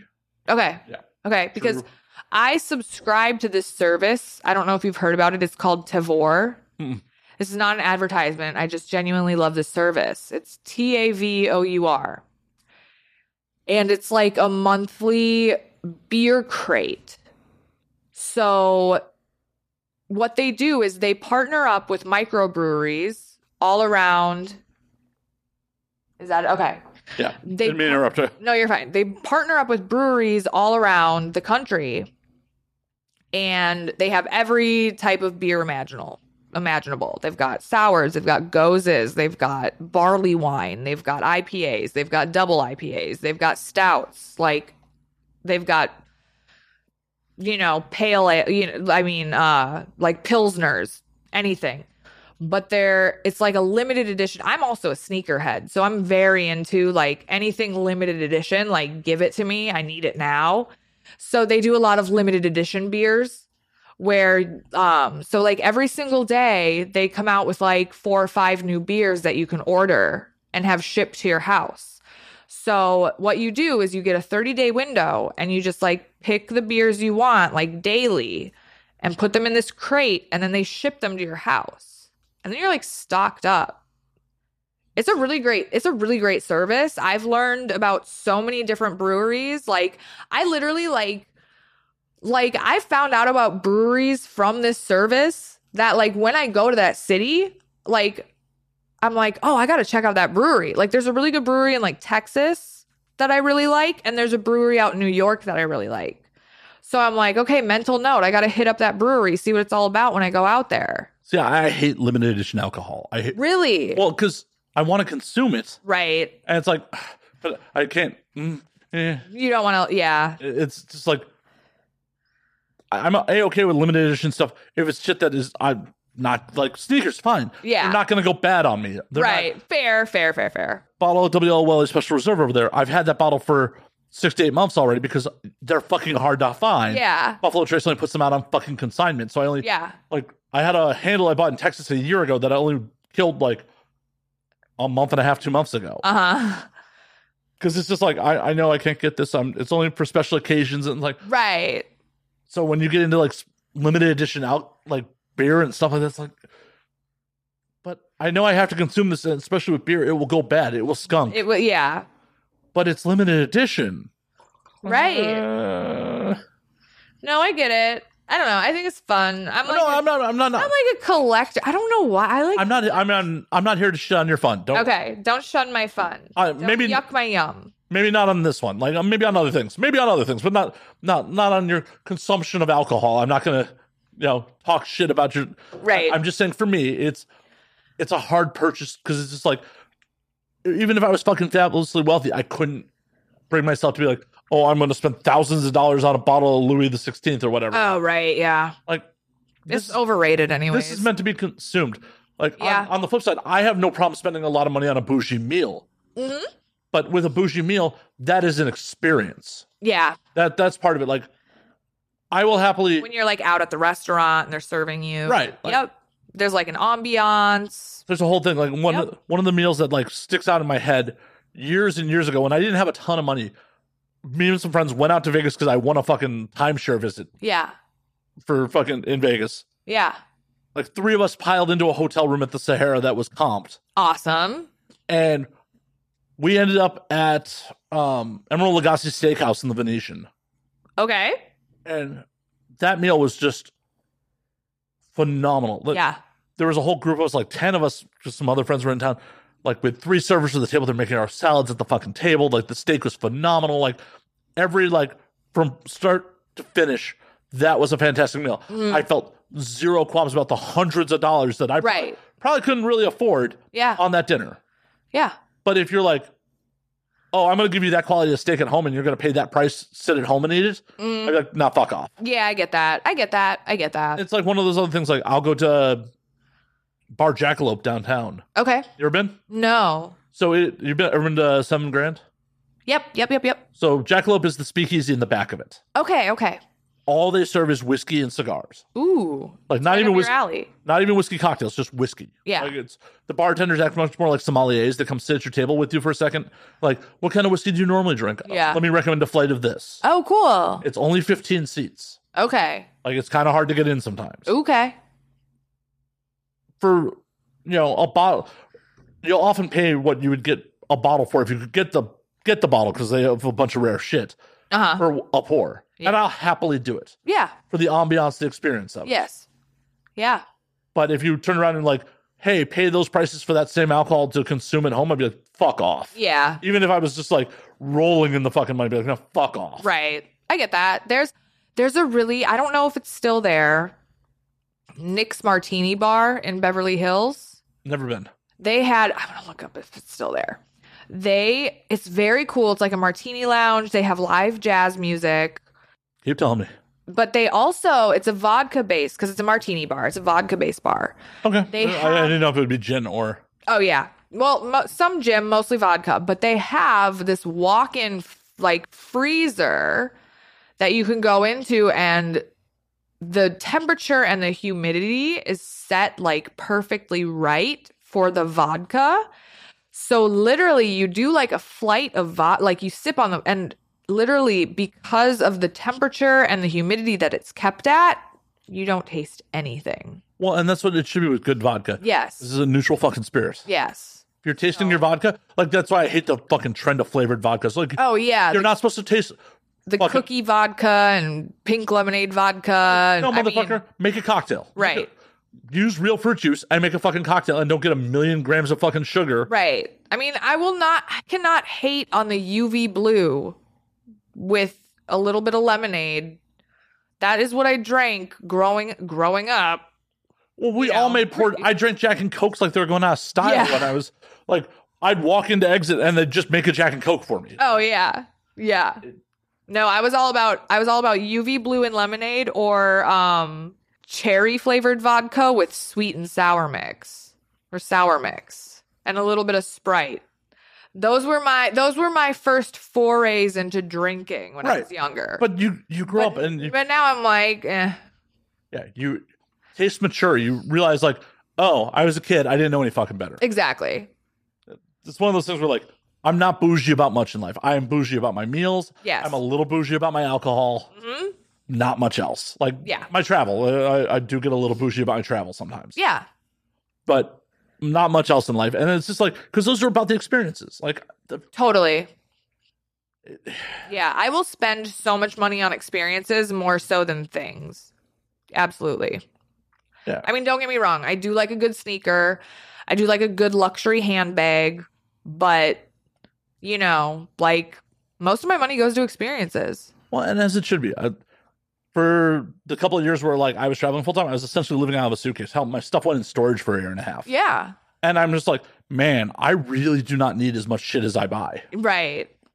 That's how I feel every time I have to move. I'm like, God, what am I doing with myself? Oh, when I moved from Vegas to LA, I, I shed like a bunch of my shit is at a friend's place in Vegas. So like, Yeah. if you want all these books? Like, they really just take up fucking bookshelf space. I haven't actually read any of these Right. in years. Do you want my books? And he's like, and as much as that sounds vapid as hell, it's like no, the books I want to read are I have digitally. No, I have a storage unit right now because um when I so during pandemic because I didn't renew my lease because I was planning on moving to Vegas.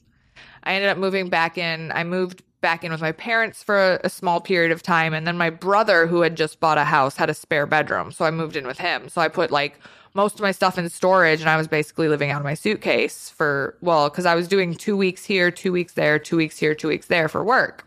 And then I finally got my own apartment. But because of work schedule, I didn't like usually before I move, I like to purge, like get rid of stuff that I don't need, get rid of stuff I don't use.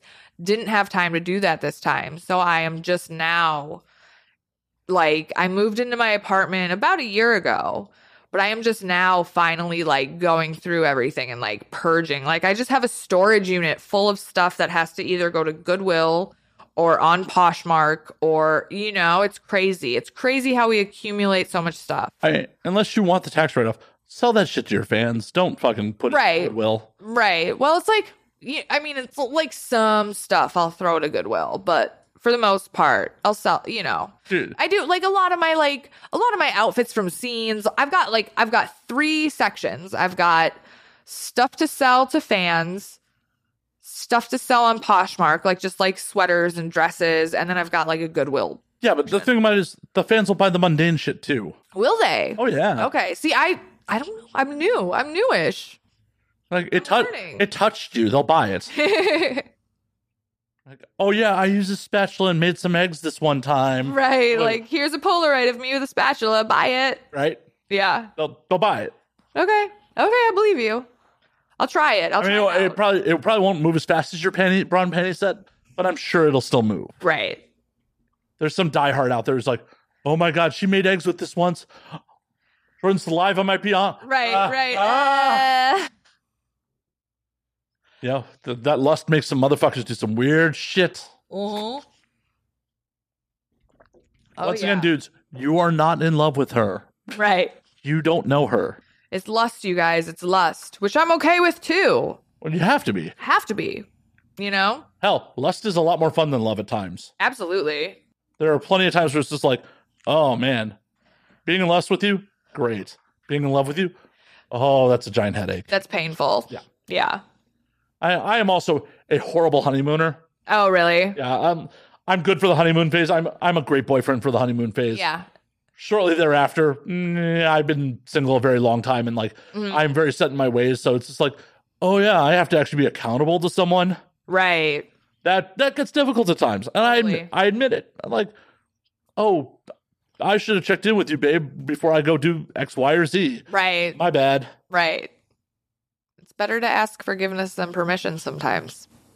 well it's not even i'm doing anything out of school it's just like, Right. oh i didn't think to check in with you because i'm gonna just go to the bar or i'm just gonna sit here and work all night and like why you know they're in their head like why hasn't he called me is you know like Yeah. no i'm bit i'm busy i'm sorry Right. It's tough. It's tough to find a balance between like being clingy and being like secure. I don't know. it is You know? it absolutely It's- is Yeah. Yeah. And then, you know, a big thing right now that I've been reading about is attachment theory.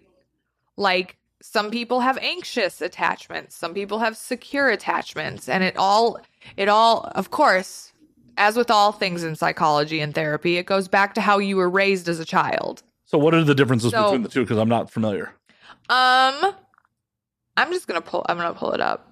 There- 'cause oh, I we're gonna think go to there- the experts. I think there are four different attachment styles. There's a whole book. You can take a quiz online, it'll tell you what your attachment style is. There's like avoidant, disorganized, anxious, and secure. Those are like the The main. the main four attachment styles. You know, if you have an avoidant attachment style, you probably had parents who were strict and emotionally distant.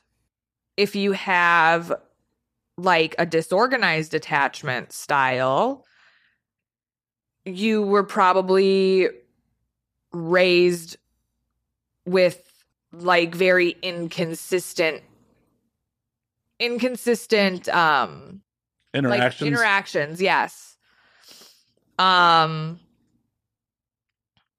if you're anxious you know you have low self-esteem you have fear of abandonment like maybe you know maybe you come from like a single home fa- i don't know and then um secure attachment which is like the most healthy obviously which very few people are lucky enough but but yeah people with secure attachments are like just content and confident and stuff like that but so attachment styles are a big thing i've been learning about See, I, I feel like I probably bounce between like, without it, diving into it further, probably somewhere between anxious and chaotic. okay yeah disorganized yeah Yeah, yeah. Yeah. It's just like, well, sometimes I'm super attentive and I'm a great boyfriend. Right. Or other times I'm just like, MIA. right totally And but then I also like, if things change off status quo, I start getting in my own head about shit. oh absolutely Like I, I definitely had a girlfriend where like at the beginning of the relationship we talked every fucking day, like just Mm-hmm. all the time, all the time, and like it honestly kind of annoyed me at times. Like just like,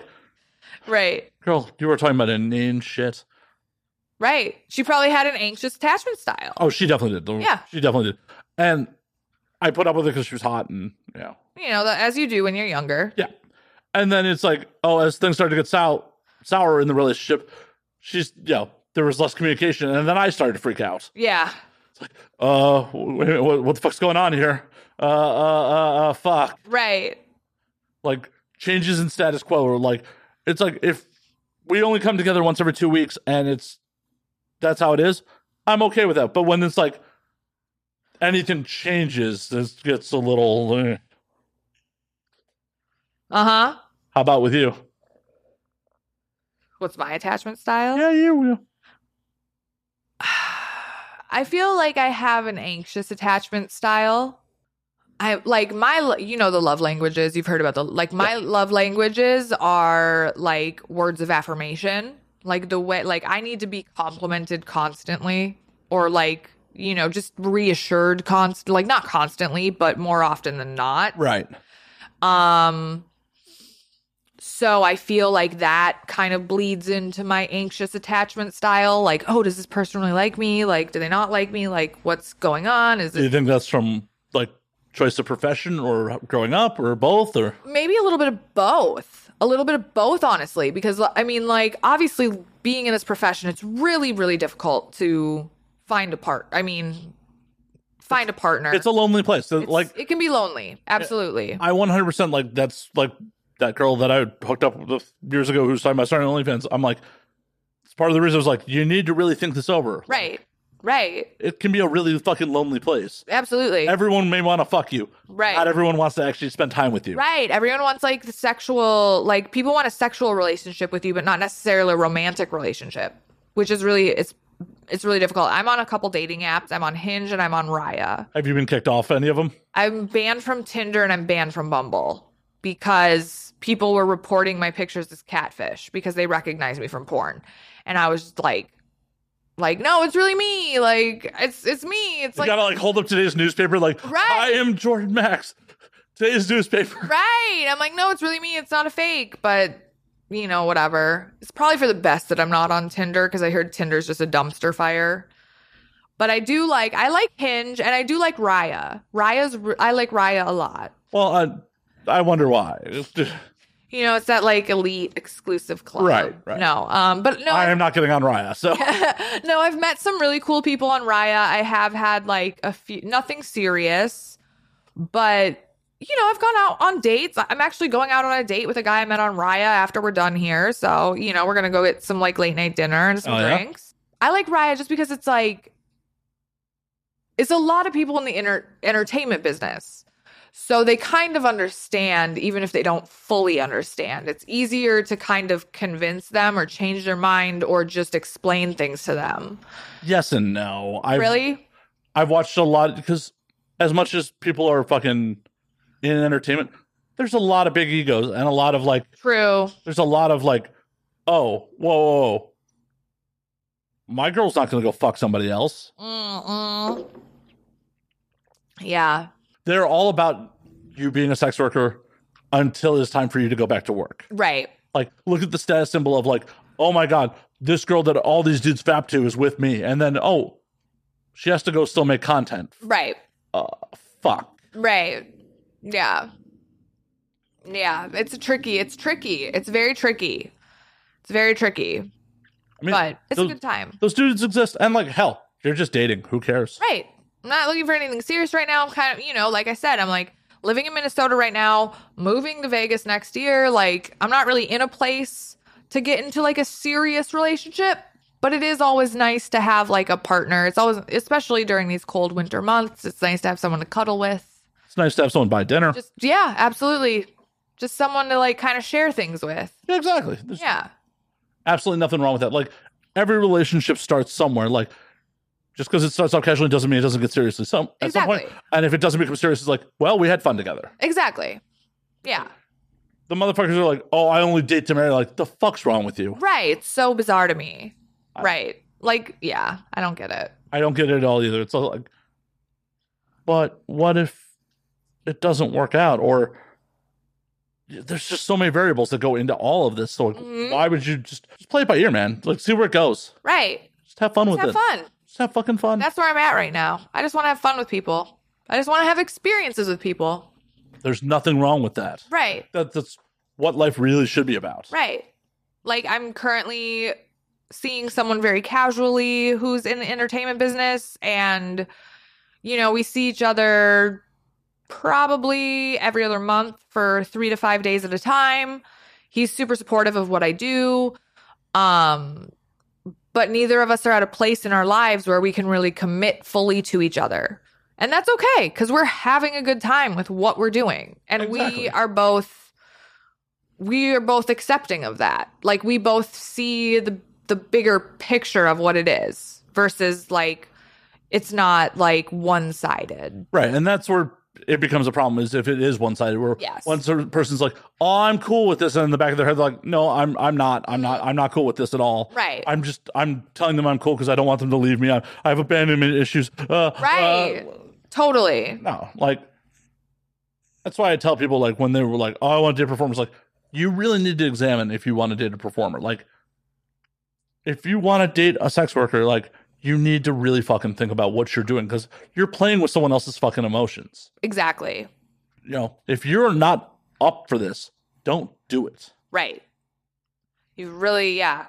You got to think long and hard about it. Uh, Like your partner is going to have sex with other people. Uh-huh. Yeah, If that is a problem for you in any way, shape, or form, right. don't do it. Right. Really that simple. Right. I've told so like it's very hard for me to date back in Minnesota. Like I my- can only imagine. oh god they don't get it at all they don't get it at all it's really upsetting i've like given up on dating in minnesota i just focus on me i focus on my foster kittens you know my friends i try to find fulfillment and wholeness in myself versus another person well, you shouldn't be looking for film, filming Right. another person anyway. It's like, Right. Nobody should. If you're looking for someone to complete you, you have fucked up. yeah Everyone should be an awesome plus one, not Totally. Totally. You should be like two whole beings who come together to make life better for the other person. right. Create better experiences for the other one, but that's it. But that's it. Yeah. I feel you. I feel you. the idea like she completes me like the fuck bro Right. That's a We're- problem. That's a red flag. yeah weren't weren't you a person before this person entered your fucking life Right. or has this just been a gaping hole in you this whole time i didn't see no gaping hole like right. Right. fuck Exactly. i don't i don't get it i don't get it maybe i've just been single too long i don't get it Yeah. I- Yeah. We're very cynical. We've been single for so long. We're very cynical, but that's okay. no that's how it should be Yeah. Like, people that are running in like blind puppy dog eyes like you're just there's a reason that the divorce rate's over fucking 50% Oh, yeah. because all these people are like, "Oh, I love them. I gotta it's like pump the brakes, bro." Do you really need the go- the government to incorporate your fucking love right now? No, you could just be in the moment, enjoy this person, and if you feel that like this is the move down the road, do it. Totally. But you don't have to like rush into that shit. That's crazy. Absolutely. Like, would you rush into getting into business with someone that you just met like fucking three weeks ago? I some people do. I wouldn't. I don't know. yeah, some people make a lot of mistakes in life. Yeah, it never works. Some people like you know do all sorts of shit that is just like, what are you thinking right now? Right. Especially with love and marriage, like you can still be with the person, you can be in love with them. You don't have to fucking complicate your fucking life by getting that piece of paper. Totally. Because if you're not married, you can just be like, good game, have a good life. Good game. I don't even know if like I would get like even on the same lease with somebody like in the first year. Uh uh No. Mm-mm. Could you imagine like moving in with someone like, oh, we love each other like six months in, like, oh, this person's a horrible fucking slob. I You can't know- fucking live with them. I went through that Did you? actually. So, so, so I met someone in January 2020, right before COVID hit. He knew I was a sex worker. He knew I was a stripper. He knew I was a cam girl. He knew I was doing phone sex operator stuff. He all he knew all this. He was totally fine with it. Um. So we met in January. We moved in together in August because we had it's been it was quarantine. We were already spending like every mm, live you know whatever. You into his place or him into yours? We found a place together, Oh, boy. so we were both on the lease. Okay. At So it wasn't like yeah, least that, there wasn't that power dynamic. Exactly. Um, we paid 50 50. It was, you know, whatever. And then September, I started doing porn. He was totally cool with it, totally, totally like supportive. And then one day in December of 2020, I get a phone call. I am in Miami. I am on a shoot. And he's like, hey, just want to let you know you're on the front page of Pornhub today. I was stoked. I was like, that's awesome. Thanks, babe. Like, thanks for letting me know. That's so cool. I'm going to check it out. Like, that's awesome. And he's like, Yeah, it's awesome for you. And I was like, What are you talking about? And he's like, We can talk about it when you get home. And I was like, Okay. And I was like, So I get home and I'm like, so what's up with the whole Pornhub thing? And he's like, he's like, you know, I was like really cool with you doing it at first, but like I'm not cool with seeing it. I'm like, cool, then stay off Pornhub. Like, pay for your porn. Subscribe to some girls' OnlyFans who aren't me. If you want to get off when I'm out of town, I'm fine with that. But you're literally looking for a fight right now. Do you know what I mean? Well, yeah. And that means he obviously wasn't cool with it In the first place. in the first place. Because yeah. what you want, you, he wants to date an unsuccessful porn star. Right. Like- Made no sense. Made no sense. I don't know. I want to support my partner's career. Right. Like this isn't your hobby. Mm-mm. This isn't you know. Though this right now is fun. This isn't for funsies. Right. You're not coming over here and dealing with coming down fighting traffic to Hollywood just for the funsies of it. Right. Like, oh no, you're here to promote and do work. Like Yeah. this like why that that that that is just a mind boggling like Yeah. It really threw me for a loop. It really, I felt like it came out of nowhere. I was like, how long have you felt this way? He's like, a couple months. I'm like, and it just has built up. Why didn't you tell me earlier? We could have, like, I literally started porn three months ago and you've been feeling this way for two months. Like, what? but would you have stopped if he had told you that at like two months in? Here's the thing. Because I have this plan for post porn, he and I had spoken about that. And we kind of had a deal because we moved into this apartment that was a little bit out of our budget, but it had everything we wanted that we were looking for. So we made a deal. Like, because it was quarantine, like, money and car- like jobs were very up in the air. Like you could get laid off at any minute, you could get furloughed at any minute. So when we signed the lease, it was like, okay, so if one of us loses our job, does the other person make enough money to support both of us temporarily? And we were both like, yeah. And so what kind of threw me for a loop was how quickly he wanted to break up versus honor that sort of original agreement. Whereas, like, okay, well, I'm going to quit my job. Like, I'm going to quit doing porn and look for another job, but you're going to need to support me in the meantime. And he wasn't willing to do that. So what you're saying is he wanted to be a suitcase pimp if it came to it. Kind of. Yeah. Yeah. Do you know what I'm saying, though? Like, he just didn't want to yeah, and that that was kind of a turn off too because I was like, I was like, yo, like I want to like. I want to open up this cat rescue cafe. Like, give me, you know, give me a couple months just to like focus, do research, you know, blah blah blah. I, I mean, what it sounds like to me is us, us think he was just emotionally immature and well, definitely, but I, it sounds like a switch flipped in his head where he's just like, oh, I can't do this. yeah, I'm out. Like, right, he, he probably was just like, I'll try to, I, I gotta be a man, I gotta tough it out. totally. Until he's just like, I can't tough it out. Right. Right. I feel that. Again, communication is key. You got to communicate with your partner. Yeah. But that would have been really shitty of him to be like, oh, hey, I told you I was cool with this, but I'm not. I mean, I know it wouldn't have been like an intentional cruelty on his part, Right. you know, but it still sucks. And that's why anyone who gets involved with a performer, you really, really got to fucking think about it and really self examine. Be self aware that, like, hey, is this for me? Is this actually for me? Right. Am I going to be able to put up with my partner coming home with fucking tears? hmm Yeah. or not necessarily being in the mood because they've just had a rough day on fucking set. Are you going to be okay with that? Right. If you're not, don't do it. It's really that easy. Don't do it. Absolutely. Think about it and then think about it again. And then really think And about then it. really think about it. Yeah. Yeah. Think about all the things that go into it, like things that you wouldn't even possibly imagine. Like, hey, are you going to be, where are you going to be if your partner gets a stalker? Right. How are you going to react to that? Right. How are you going to support them? Right. Yeah.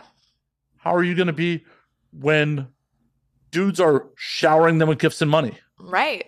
Is that going to hurt your fucking ego? It's not just the sex. There's a lot. There's a lot. There's a lot. And then you got to toe the line of like being your own person and not falling into being a fucking suitcase pimp Right. because, you know, that's gross too. Uh huh.